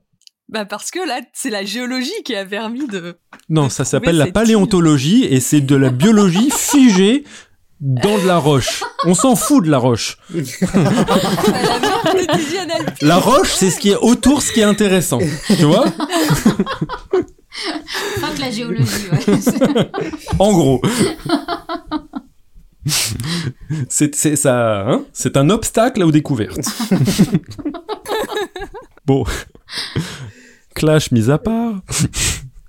Mais plutôt que de ne rétrécir- que les géants, le nanisme insulaire permet aussi d'aboutir aux espèces les plus petites. Parmi les vertébrés, comme les caméléons nains, et notamment les espèces Brookesia micra et Brookesia nana, dont les plus petits individus, à peine plus grands qu'un bout de doigt, mesurent 2,2 cm de long, que comprise. Donc c'est vraiment des caméléons, si vous regardez les petites images, qui tiennent sur un index, et c'est euh, absolument euh, adorable.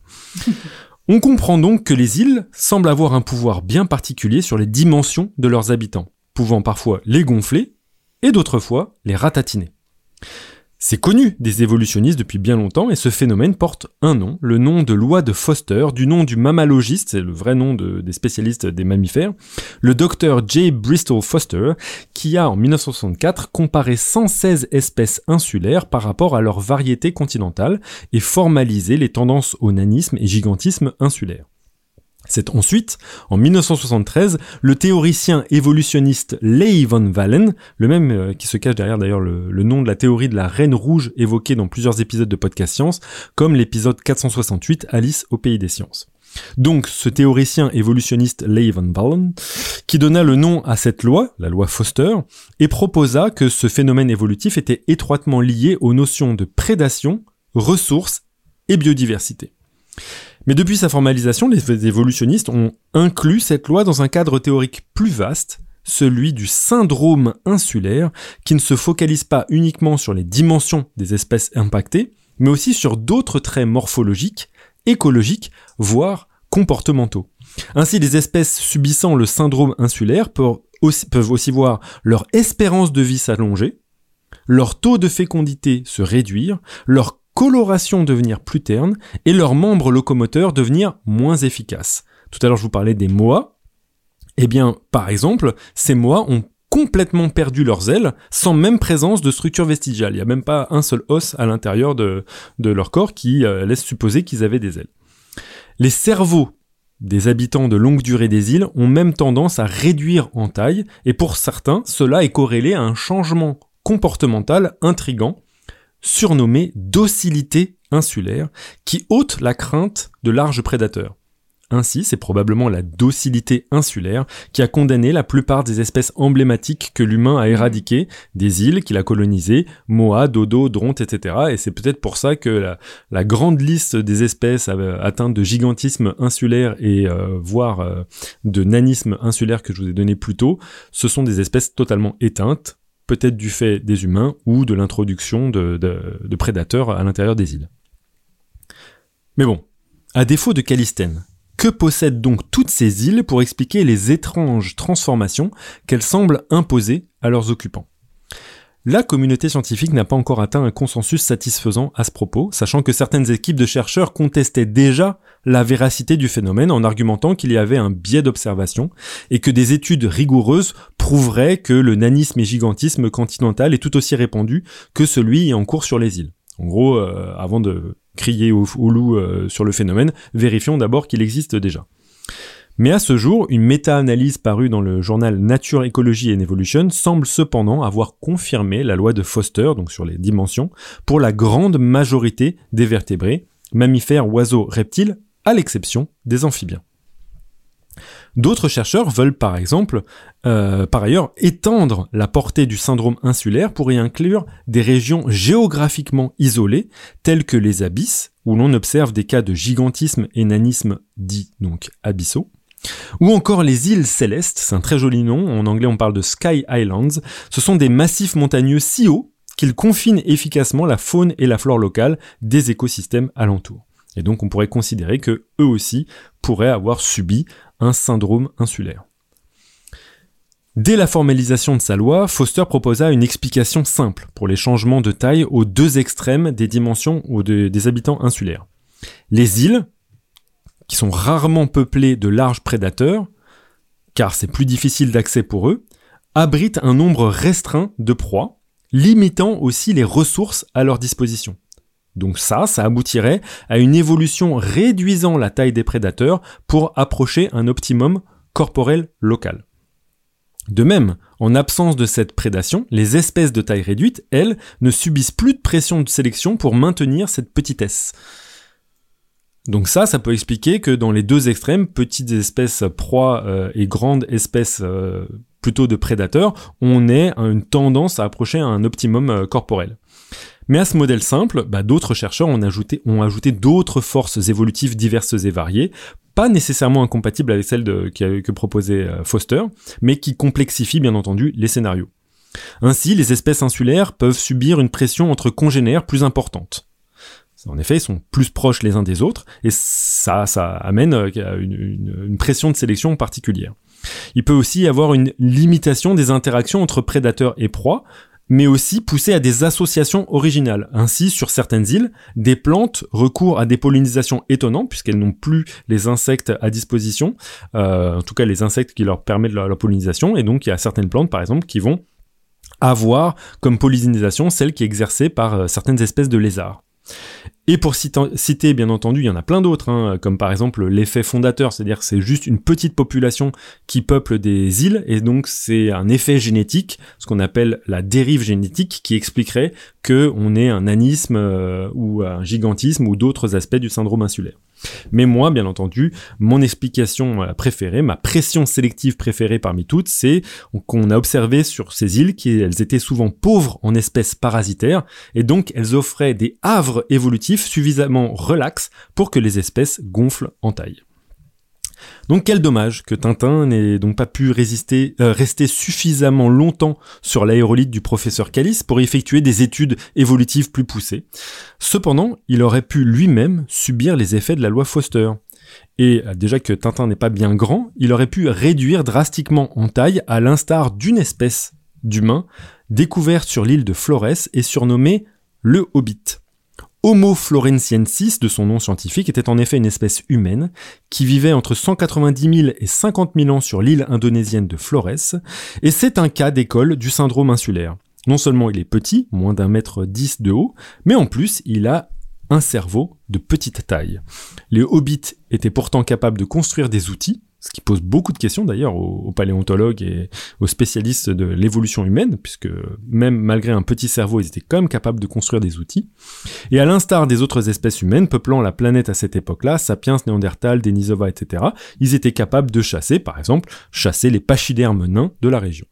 Il est dommage en tout cas qu'Hergé n'ait pas assisté à la découverte de Homo floresiensis, les restes de cette espèce, car j'imagine volontiers les interactions entre des pygmées chasseurs de mammouths nains, pourchassant Tintin et le capitaine Haddock, qui les aurait certainement probablement traités de bougres de zouave, anthropopithèques et nabos des îles. Excellent. Euh, J'avais une question pour Alexa. Il y a des exemples de ça pour les chauves-souris? Du nanisme et du... Oui Oui Bonne, oui, oui, oui, oui, il y en a, ouais. Euh, ouais, il y a des espèces. Euh, alors bon, les chauves-souris, donc j'étais au congrès international des chauves-souris la semaine dernière. euh, le problème, c'est que la phylogénie change un peu tout le temps, et puis il y a des espèces qu'on... Genre, il y a une, un groupe d'espèces maintenant qui a un petit peu éclaté, donc des trucs qu'on mettait dans la même espèce avec une naine et une grande maintenant sont des espèces séparées, mais on pense qu'il y a ce genre d'effet, oui, qui intervient, euh, pas pour toutes. Il y en a certaines qui, sont pareils sur le continent et le et les îles, mais dans les Caraïbes, il y, en a des différences. Après, on sait pas. Euh, il y a aussi du brassage génétique quand même parce que les chauves-souris, par exemple, il y en a de Cuba qui ont été retrouvées en Floride. On pense que c'est pendant des ouragans qu'elles se sont fait emporter. Euh, on, on, imaginait une chauve-souris dans un ouragan, c'est assez drôle. Mais euh, il y en a certaines où il y a de l'isolation génétique, certaines non. Donc euh, voilà, il y a certains effets qu'on voit et je pense que oui, c'est réel pour certaines espèces, pas pour toutes en tout cas.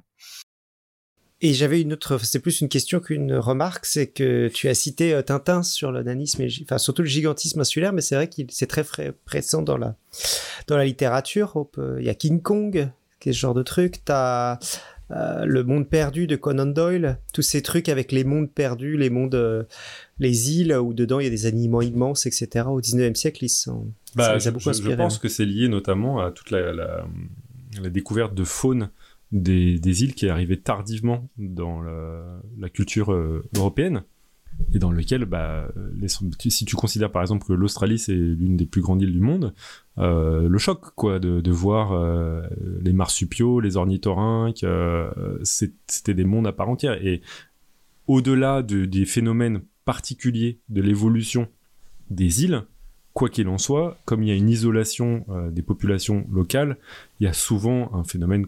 Alors c'est une observation, c'est pas un phénomène, c'est qu'on appelle ça des faunes et des flores endémiques des îles qui sont totalement euh, différentes de celles qu'on peut observer sur les continents et donc qui foisonnent d'une diversité euh, absolument pas retrouvée ailleurs dans, dans, dans, le, reste du continent. Donc c'est ça qui aussi euh, est, très très intéressant pour les naturalistes et qui titille l'imagination, notamment avec la découverte parfois d'espèces, euh, bah, surtout euh, complètement hallucinantes.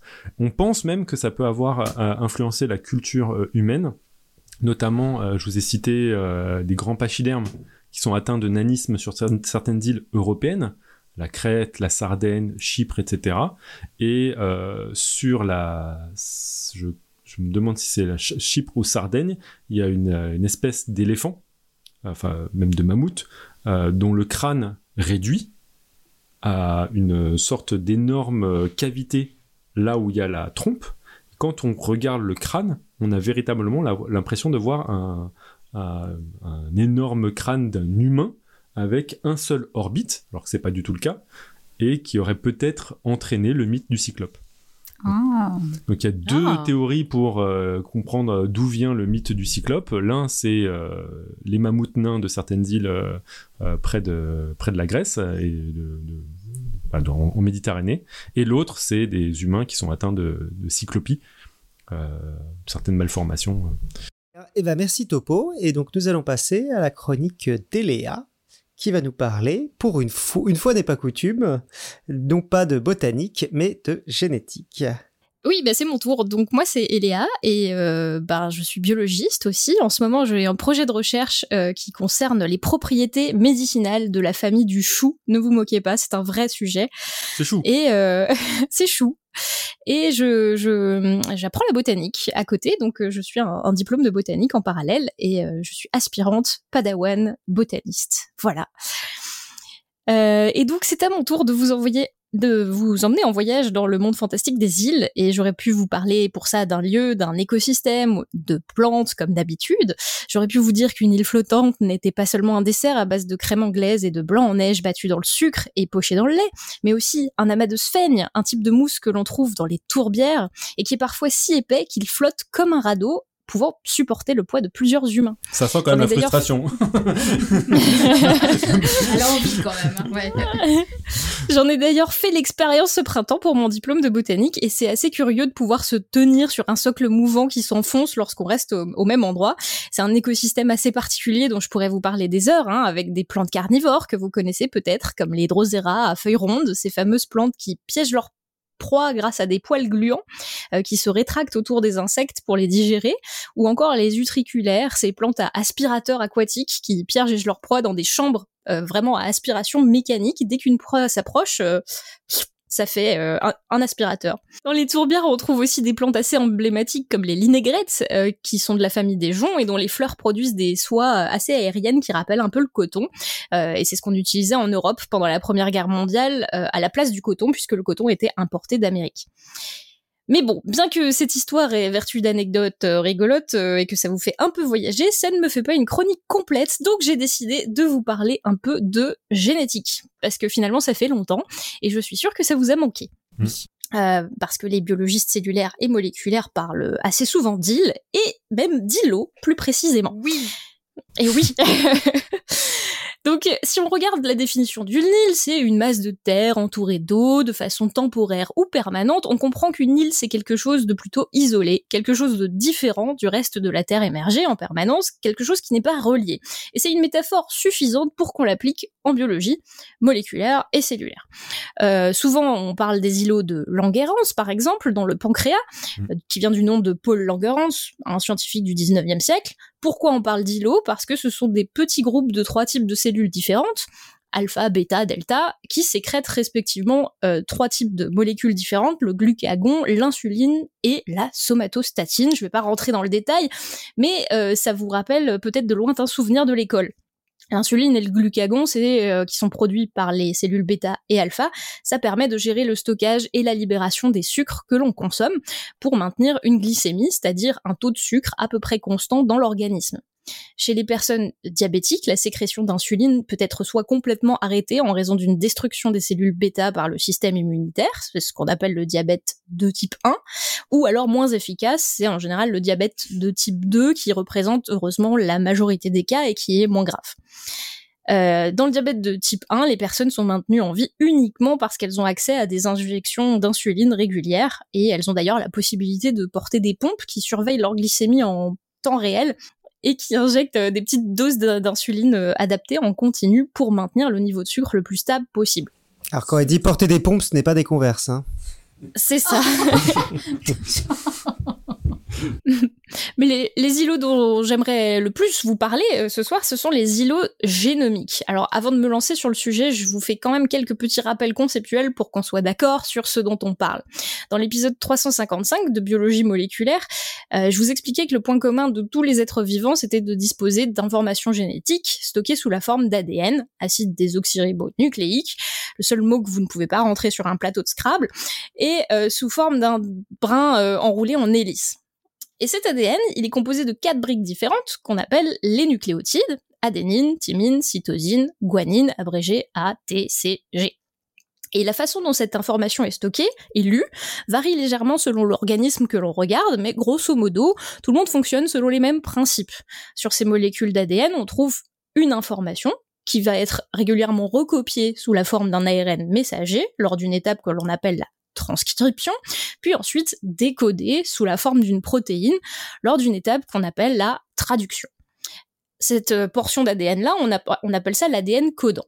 Et puis à côté, il y a tout un tas de régions d'ADN qui ne donnent pas forcément de protéines et qu'on appelle l'ADN non codant. Autrefois, les biologistes appelaient même ça l'ADN poubelle, parce qu'on ne savait pas à quoi ça servait, mais on s'en rend compte de plus en plus que ces régions non codantes servent également à plein de choses.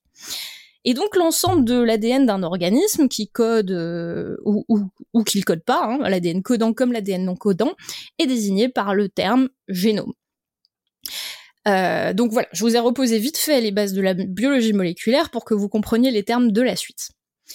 Alors vous savez aussi qu'il y a plusieurs types d'êtres vivants. Il y a des organismes euh, dans lesquels l'information génétique est stockée dans un noyau, ce sont les eucaryotes.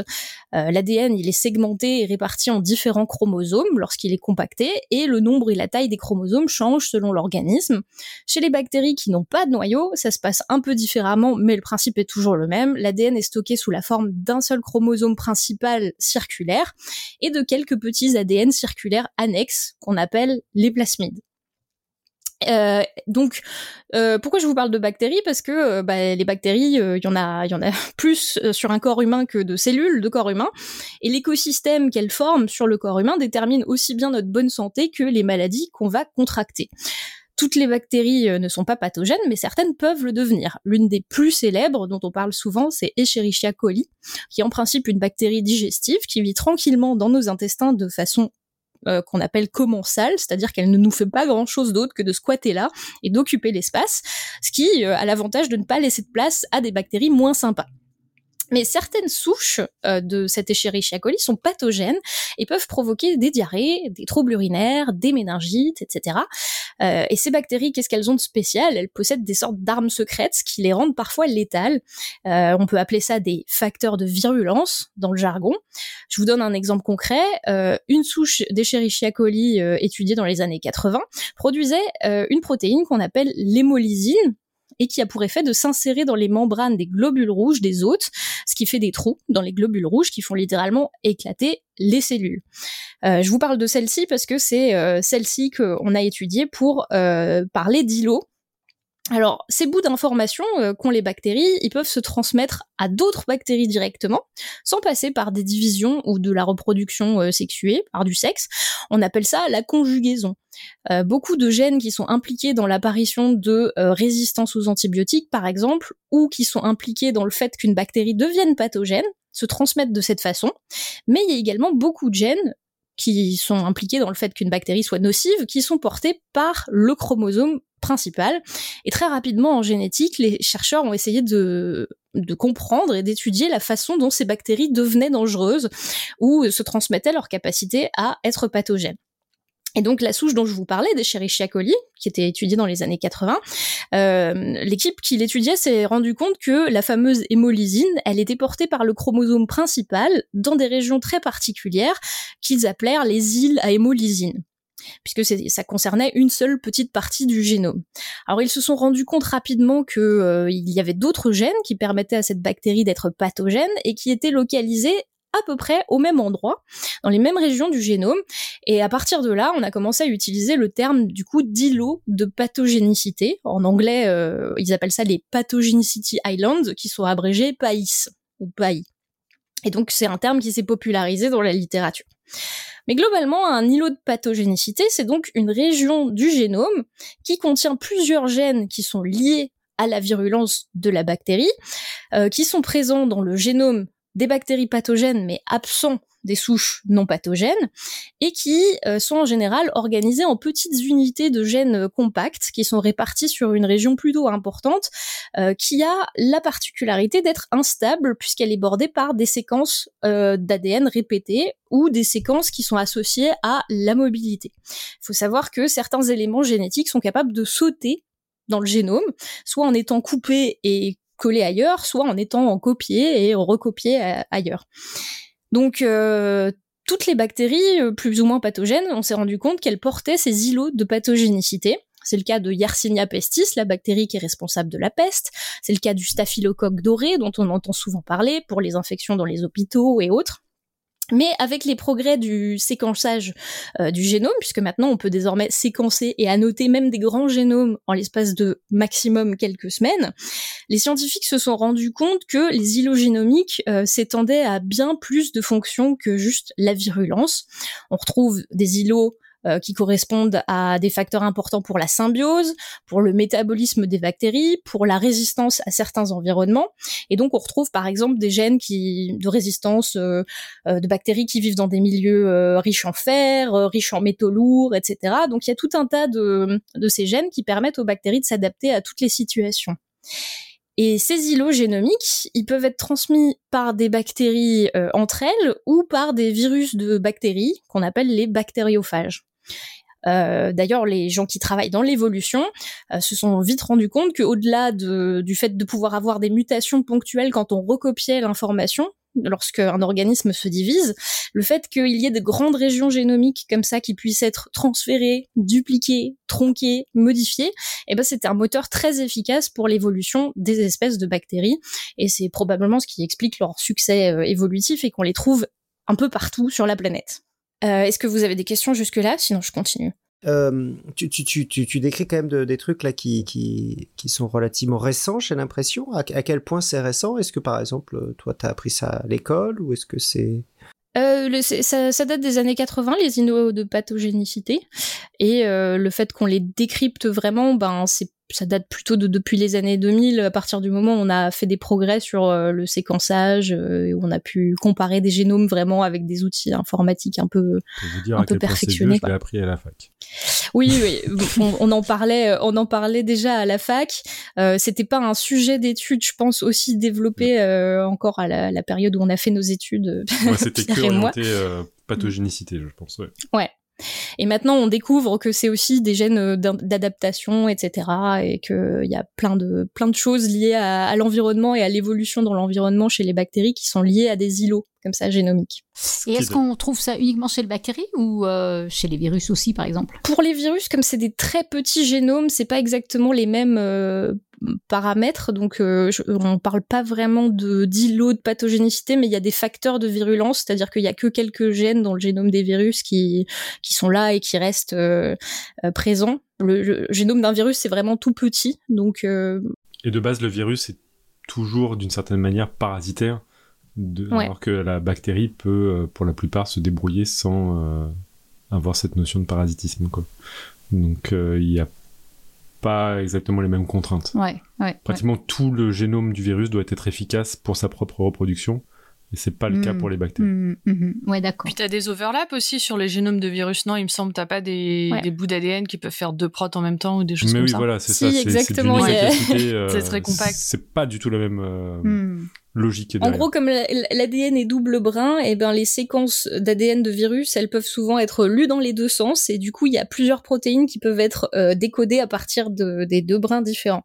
Voilà, c'est assez euh, assez foufou. J'avais un microbiologiste parmi mes profs, euh, euh, le professeur Forter, qui m'avait fait, qui avait fait une analogie que je trouvais vachement pertinente. Il avait dit si on peut comparer l'efficacité des génomes, on a le génome des, des animaux, des eucaryotes, etc., qui sortent une, sorte d'usine à gaz, etc., qui fonctionne bien, mais où tu as des trucs, si tu regardes, tu sais pas trop à quoi ça sert. Puis tu as les, les, les génomes des bactéries, où tu as l'impression de voir euh, une calculatrice, quelque chose qui est très très efficace pour la fonction. Et tu as les virus, où c'est un Tamagotchi, ça fait très très bien un truc, quoi. Ah ouais. Tamagotchi. Ah, Ce c'est dit rigolo donc comme l'âge de Pierre, vu que Oh, ça va. prof comme, comme exemple des Tamagotchi quand il était à l'université. Sois pas désagréable. Nous excusons auprès de nos plus jeunes auditeurs pour faire sur Wikipédia ce que c'est. On a des références culturelles douteuses. Alors, si, si on zoome encore un peu dans le génome et qu'on prend des portions d'ADN plus petites, euh, entre quelques centaines et quelques milliers de nucléotides consécutives, on, on parle de paires de bases en biologie moléculaire, parce qu'on aime bien le jargon, on peut aussi parler d'îlots. Et on, on a par exemple des îlots qu'on appelle les îlots euh, CPG, qui sont très connus. Il s'agit de régions dans lesquelles la concentration de nucléotides C et G, donc les briques cytosine, guanine, sont plus concentrées qu'ailleurs dans le génome. Alors pourquoi ces zones sont intéressantes? Parce que chez beaucoup d'eucaryotes, l'association CG, elle est reconnue par des enzymes qui sont capables de décorer les cytosines et d'y rajouter un groupement chimique euh, à trois hydrogènes, un carbone, qu'on appelle un groupement méthyle, c'est ce qu'on appelle la méthylation. Et ces enzymes, c'est des méthyltransférases. Et cette modification, elle est souvent euh, basée sur des régions en amont des gènes, avant les gènes, qu'on appelle des promoteurs, et c'est souvent associé à l'extinction d'un gène. Un gène peut être lu ou pas lu. Euh, quand un promoteur en avant d'un gène il est méthylé, en général, le gène n'est pas lu. Alors je dis en général, euh, dans certains cas, c'est la présence de la méthylation qui va permettre de déclencher l'expression des gènes ou du groupe de gènes. Comme souvent en biologie, il y a beaucoup de cas particuliers, mais disons c'est plus connu pour éteindre l'expression du gène. Alors, pourquoi ça existe, ça? Le fait de rajouter ce contrôle, ça permet plus de flexibilité dans l'expression des gènes. Vous n'avez pas juste une information qui va être lue tout le temps. Euh, vous avez allez avoir euh, une information qui va permettre de maintenir des gènes éteints à certaines étapes du développement, par exemple, puis de les allumer plus tard. En gros, ça décuple encore les combinaisons d'expression de gènes et ça permet de s'adapter plus facilement à un environnement donné avec des gènes qui ne devraient s'exprimer que dans certaines circonstances, de température, par exemple. On avait parlé de certains exemples dans l'épisode 372 avec Pierre, euh, où on donnait l'exemple de la détermination du sexe euh, chez les tortues. Euh, et donc tout ça, c'est le domaine qu'on appelle l'épigénétique. Alors là-dessus, justement, je pense que tu vas pas en parler parce que c'est assez récent et que j'ai le conducteur sur les yeux, donc je sais que tu vas en parler. Euh, c'est qu'il y a aussi une, une découverte assez récente et qu'on utilise euh, bah, dans mon labo, donc c'est pour ça que, que je, je, suis au courant aussi. Euh, la méthylation de certains de ces îlots très particuliers dans le génome est liée à, au vieillissement. Et aujourd'hui, on a des horloges de méthylation qui sont tellement précises, où on connaît ces locus précis, que en regardant l'état de méthylation de ces sites, on est capable de prédire à euh, plus ou moins un an l'âge de n'importe quel euh, mammifère, quasiment, à, quelques rares exceptions. Mais genre, ça veut dire que si je te prends un petit bout d'ADN, Eléa, euh, aujourd'hui, je fais passer ça dans cette horloge de méthylation, je suis capable de dire quel âge tu as à plus ou moins un an près. Il faudra en faire une émission parce qu'il y a eu pas mal de papiers euh, fondamentaux là qui sont parus euh, sur ce sujet-là et le, ah lien entre vieillissement, espérance de vie, méthylation, épigénétique, etc. Ça, j'ai l'impression qu'en 2-3 ans là, on a eu un boom de papiers euh, mm. immense dessus. Ouais. Mm, mm. Oui, bah c'est un chercheur qui a UCLA, Steve Horvat, qui a développé ces horloges de méthylation et qui, ouais, au départ c'était juste sur une ou deux espèces et puis ça ferait un super épisode à six mains. Ah oui. Donc voilà, analyser le niveau de méthylation de ces îlots CPG, euh, c'est désormais euh, prédicteur de plein de choses, donc dont le vieillissement. C'est aussi prédicteur du risque de développer certains cancers, euh, et il y a de plus en plus d'associations qui sont possibles entre des aberrations du niveau de méthylation par rapport à un état normal avec des maladies. Donc plus que le séquençage du génome, le séquençage de l'épigénome, c'est-à-dire l'ensemble des modifications chimiques du génome, en plus de la séquence, c'est à présent possible et il y a plein d'équipes de recherche qui font des découvertes sur le déclenchement et la progression des maladies euh, grâce à des facteurs qu'on n'envisageait même pas auparavant. Par contre, c'est pas facile. non, c'est pas facile. c'est pas, pas, facile. je, je peux témoigner aussi pour avoir travaillé dans un laboratoire d'épigénétique que c'est vraiment pas un sujet évident. Euh, c'est touffu, ça demande euh, de la technicité et du matériel euh, assez assez délicat à manipuler. Euh, c'est très sensible aussi, donc c'est des mm. expériences qui sont euh, difficiles à reproduire, donc il faut les reproduire vraiment euh, plusieurs fois, faire des statistiques et tout. Enfin bon, bref, c'est très délicat. et surtout, ça change pour un rien, donc en fait, vous êtes jamais exactement dans les mm. mêmes circonstances d'expérimentation. Donc c'est vraiment un, un, sujet mais passionnant. Euh, donc pour en apprendre plus sur l'épigénétique, vous aurez des sources en note d'émission. Euh, alors pourquoi c'est important? Parce que oui, ce sujet, ça peut vous paraître moins sympa que les baleines, mais c'est ou que les orques, mais c'est une illusion. Euh, les îlots génomiques, c'est un gros sujet pour les bactéries. On, on, en parle peu ou en tout cas moins que les maladies euh, qui nous touchent directement comme le cancer. Mais la résistance aux antibiotiques, c'est un problème majeur dans le monde et on estime que d'ici 2050, ce sera la plus grande cause de mortalité devant toutes les autres maladies. C'est flippant ce que tu racontes quand même. Ça veut dire que c'est quasiment. Euh, il y a bonne probabilité que c'est de ça qu'on meurt en fait. Mm. mais euh, mais c'est pour ça que du coup on essaye de continuer à, à comprendre euh, bah, comment ça fonctionne les bactéries. On essaye de continuer à faire des efforts de recherche dans le domaine des substances antibiotiques. Et on aura d'ailleurs encore besoin de botanistes dans le futur pour identifier la plante qui nous sauvera tous. Ah, c'est le chou. voilà. la potée. C'est la choucroute. Donc les plantes, voilà, mais aussi les euh, génomes de bactéries. Et en identifiant les armes qu'elles ont pour se multiplier et infecter des organismes, on pourra élaborer des stratégies pour les contrer qui ne reposent pas forcément non plus sur les antibiotiques. De la même façon, en comprenant les composantes donc épigénétiques de l'apparition de maladies comme le cancer, eh ben on parviendra peut-être à prévenir leur développement dans le futur ou à élaborer des traitements qui ciblent particulièrement l'état de méthylation, d'activation de certains gènes qui promeuvent le cancer et donc de tuer un cancer dans l'œuf avant qu'il se produise. Donc voilà, en résumé, les îles, c'est aussi un concept applicable à la biologie cellulaire et moléculaire à de toutes petites échelles.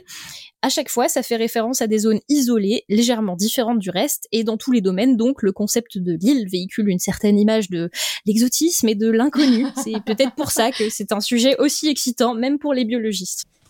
Bravo, bravo. Merci. Bravo. Ouais. C'est Colanta en fait. Vive la soupe aux choux. hein. Mm. Voilà. Merci Léa. Ouais, Merci super. Léa. Merci Léa. Nous allons donc euh, passer euh, maintenant pour la chronique suivante à euh, Irène, euh, qui va euh, donc nous parler euh, d'îles un peu spéciales, on pourrait même les qualifier d'îles vivantes. Et du coup, je te laisse euh, te présenter rapidement avant de nous parler de ces îles vivantes. Oui, eh bien, je suis Irène. euh, je fais partie du podcast, euh, ça fait quelques années, mais, hum, mais je suis très émue d'être là ce soir parce que ça fait quelques années que je ne. Enfin, quelques temps, donc pas quelques années, mais quelques temps que je n'ai pas participé de façon euh, en temps réel à un podcast. Et je suis un petit peu émue ce soir. Donc, je, suis biologiste aussi, mais plutôt, j'ai fait beaucoup de, recherches plutôt en. J'étais plutôt dans les te- technologies, euh, dans les nanotechnologies, mais j'ai aussi une casquette de biologiste euh, médical. Et c'est plutôt celle-là que j'utilise euh, en ce moment. Ceci étant dit, euh, j'ai récemment décidé de faire le tour du monde en voilier. Allez. voilà, on va lancer le bébé tout de suite dans l'eau. Euh, et donc j'ai commencé euh, il y a quelques mois et du coup ça euh, ça va modifier un petit peu ma participation au podcast hein, en ce sens que ce que je vais faire c'est plutôt vous envoyer des cartes postales comme a suggéré Eléa, c'est un joli nom. Vous envoyez des cartes postales qui qui illustrent un peu ce que je découvre au cours de ces voyages et il y a énormément de, belles choses et j'espère pouvoir vous les faire partager. Et donc ce soir, je vais vous parler euh, d'organismes que j'ai rencontrés sur les mers et qui je trouve sont fascinantes. Alors tout de suite, je vous dis tout de suite, je vais je vais pour moi elles ont des noms féminins.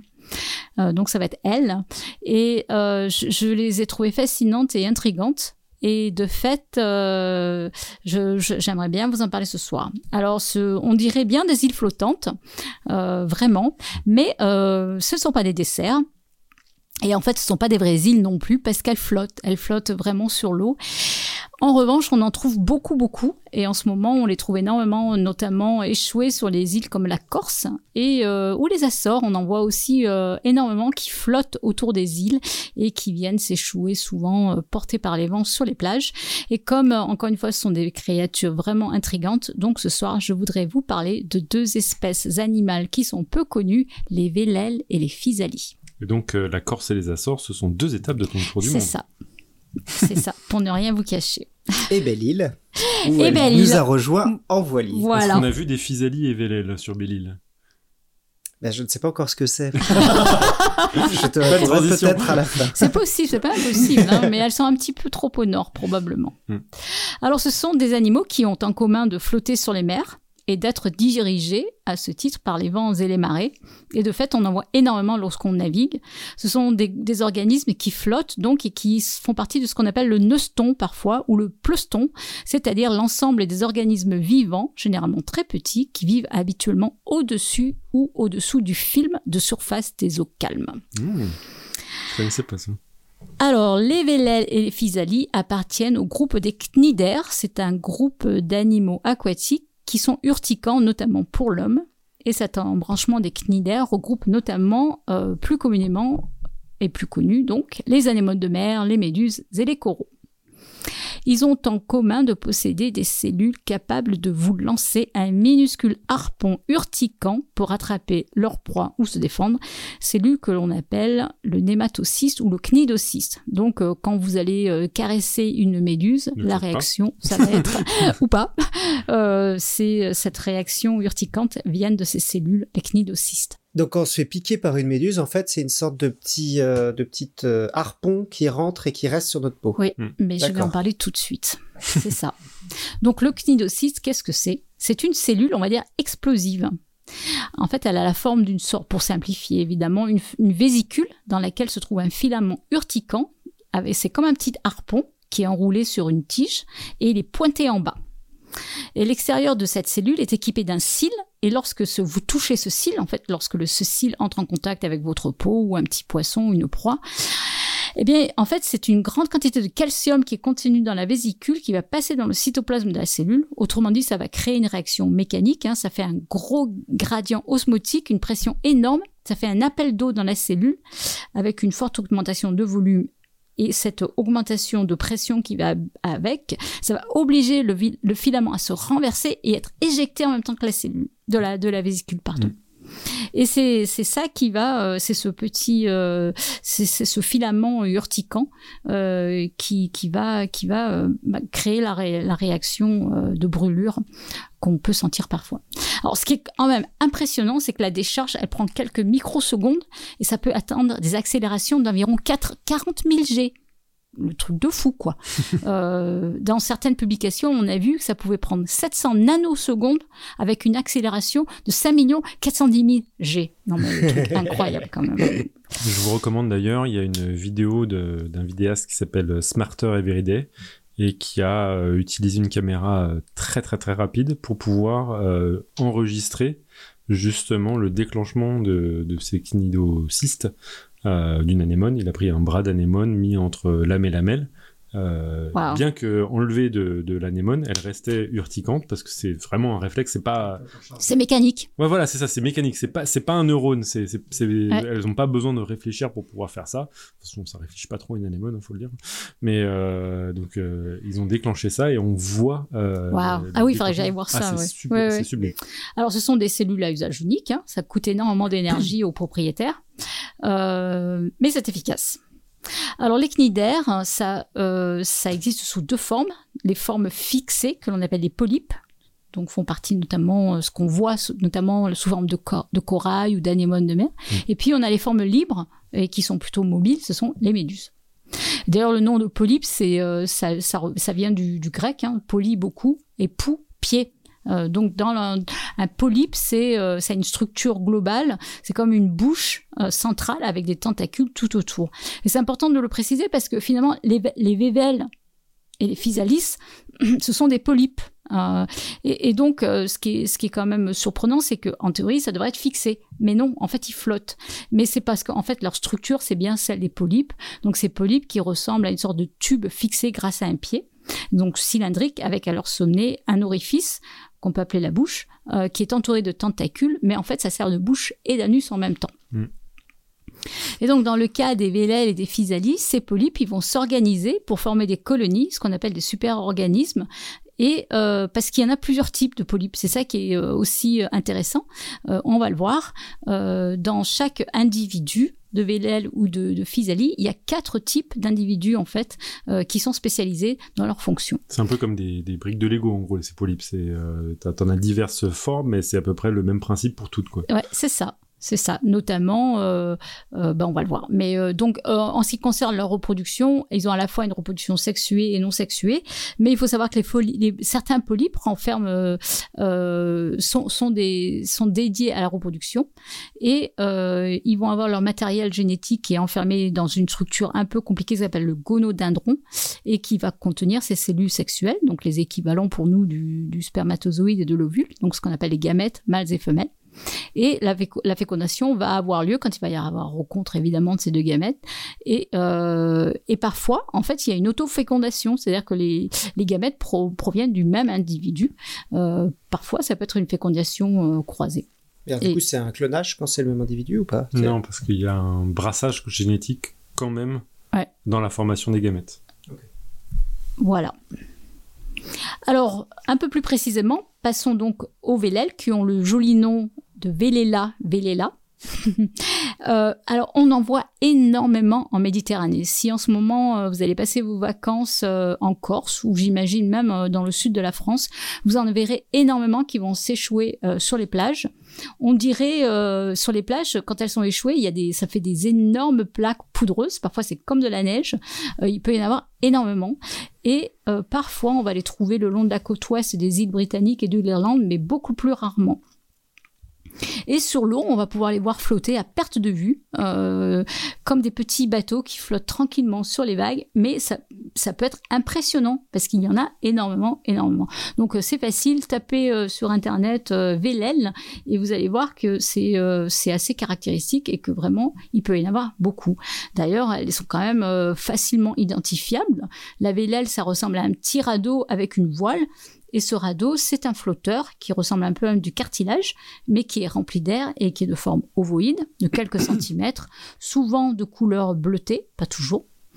On voit aussi des anneaux ovoïdes euh, qui partent du centre. Et puis la base, donc, elle, elle est surmontée d'une sorte de voile transparente, plus ou moins triangulaire, avec euh, des nervures euh, qui sont orientées obliquement par rapport au flotteur, vers la droite ou vers la gauche. Alors, pour se nourrir, la vélèle, elle, elle va avoir des polypes euh, nourriciers qui sont euh, relativement courts et elle se nourrit du plancton euh, des mers. Et donc, ces, ces polypes nourriciers, ils sont reliés eux-mêmes par un système de canaux qui permet à toute la colonie de partager la nourriture qui est ingérée par les polypes, en fait. Donc il y a un peu une fusion d'organismes, ça? Ouais, une sorte de, ouais, de coopération étroite. Hein, hmm. Et donc la, la vélèle, donc, elle se nourrit du plancton, euh, elle capture les micro-organismes grâce à ces polypes pêcheurs qui sont suspendus sous le disque et ce sont eux qui sont donc garnis de ces fameux cnidocystes qui harponnent leurs petites proies, leurs petites proies vraiment, euh, par exemple des petites crustacés, des larves, des œufs de poisson, etc. Et une fois qu'ils ont été harponnés, euh, neutralisés, ils vont être ensuite acheminés vers un polype nourricier central, et là il y en a qu'un qui s'appelle le gastérozoïde. Alors, il faut savoir, c'est intéressant, qu'il y a une, symbiose chez les vélèles.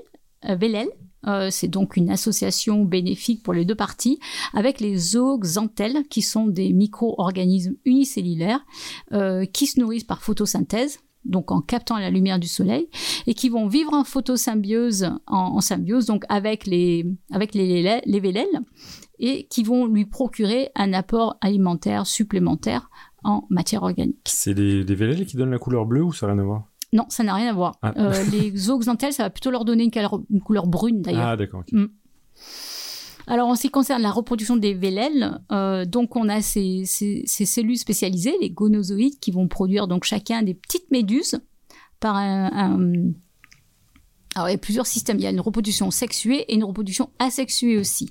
Donc, euh, elles vont, il y a des, organismes, enfin, des, des, certains polypes qui vont produire par bourgeonnement asexué euh, des milliers de petites de méduses. Euh, qui font environ 1 à 3 cm euh, de, diamètre. Et ces méduses vont atteindre leur maturité euh, sexuelle. Alors en laboratoire, ça dure environ trois semaines. Et à leur tour, ce sont ces, méduses qui vont à leur tour libérer dans l'eau, c'est elles qui, libèrent les gamètes les gamètes mâles et femelles.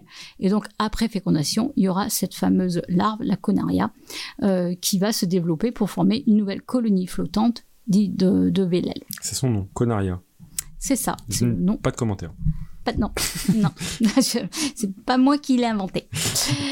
Alors, euh, juste une anecdote, un des prédateurs de, de la vélèle, c'est certainement le principal, probablement, je pense, c'est le poisson lune qui absolument en raffole.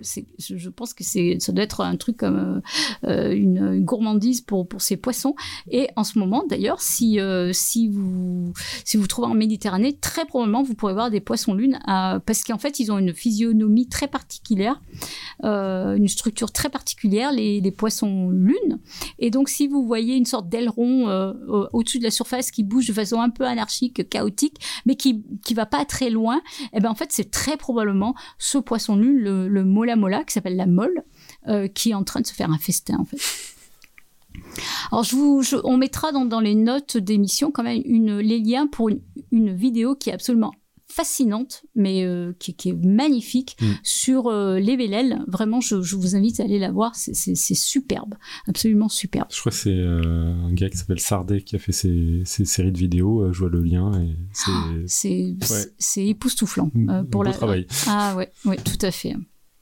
Alors en fait, pour finir, je voulais parler de, de, de un autre cnidaire que l'on voit beaucoup en ce moment, qui s'appelle la physalie. Et son nom, euh, c'est son joli nom, c'est la Physalia physalis. Alors la physalie, déjà, d'où vient son nom? Eh ben, ça vient du grec physalis, qui signifie la bulle d'eau. Alors on la voit surtout à la surface des mers tropicales et subtropicales dans les océans Atlantiques et océans Indien. Et donc par exemple en ce moment on la voit beaucoup aux Açores, on en voit énormément. Et parfois on peut voir des bancs de millions d'individus. Moi j'en ai peut-être pas vu autant mais on en a vu pas mal. Vous avez vu des physalis donc? Ah, on a vu quoi? Vous, vous en avez vu des physalis Ah mais euh, on en a vu mais plein. Ah oui oui, énormément quoi. En ce moment il y en a énormément. Euh, et, et donc elle apparaît comme un, un joli petit ballon de format allongé, un peu ovoïde, qui flotte tranquillement à la surface de l'eau. C'est un ballon translucide avec une sorte de teinte bleutée violacée. Ça brille au soleil, mais c'est un petit ballon délicat qui va, qui va faire 5 à 15 cm de long. Le dessus est crénelé. Moi, je dis, je, ça me rappelle les, une pâte à tarte. C'est- C'est moins. euh. Et puis, si on s'approche un peu, on remarquera sous la partie immergée des, des filaments bleu marine d'une très belle couleur qui plongent dans l'eau, euh, qui, qui, qui sont très très beaux. Et de fait, la physalie, c'est très joli. Et elle porte d'ailleurs le charmant nom verniculaire de galère portugaise. Moins poétiquement, la vessie de mer. Mais euh, la joliesse de la physalie n'empêche pas celle-ci d'être redoutable pour de très nombreuses espèces d'animaux, dont l'homme d'ailleurs. Euh, elle peut induire chez nous des fortes douleurs musculaires locales ou généralisées, et dans, il y a eu des cas graves de gêne respiratoire, vomissements, tachycardie, hypertension artérielle, crise hémolytique aiguë et défaillance rénale Il y a eu des morts? létale. Ah, Ah oui, ah oui, oui, c'est c'est dangereux. hein. Euh, D'ailleurs, elle est à l'origine de la découverte de l'anaphylaxie en 1901, euh, où on avait des chercheurs qui étudiaient donc les toxines. C'est quoi l'anaphylaxie? C'est une réaction allergique euh, généralisée euh, dans le corps humain.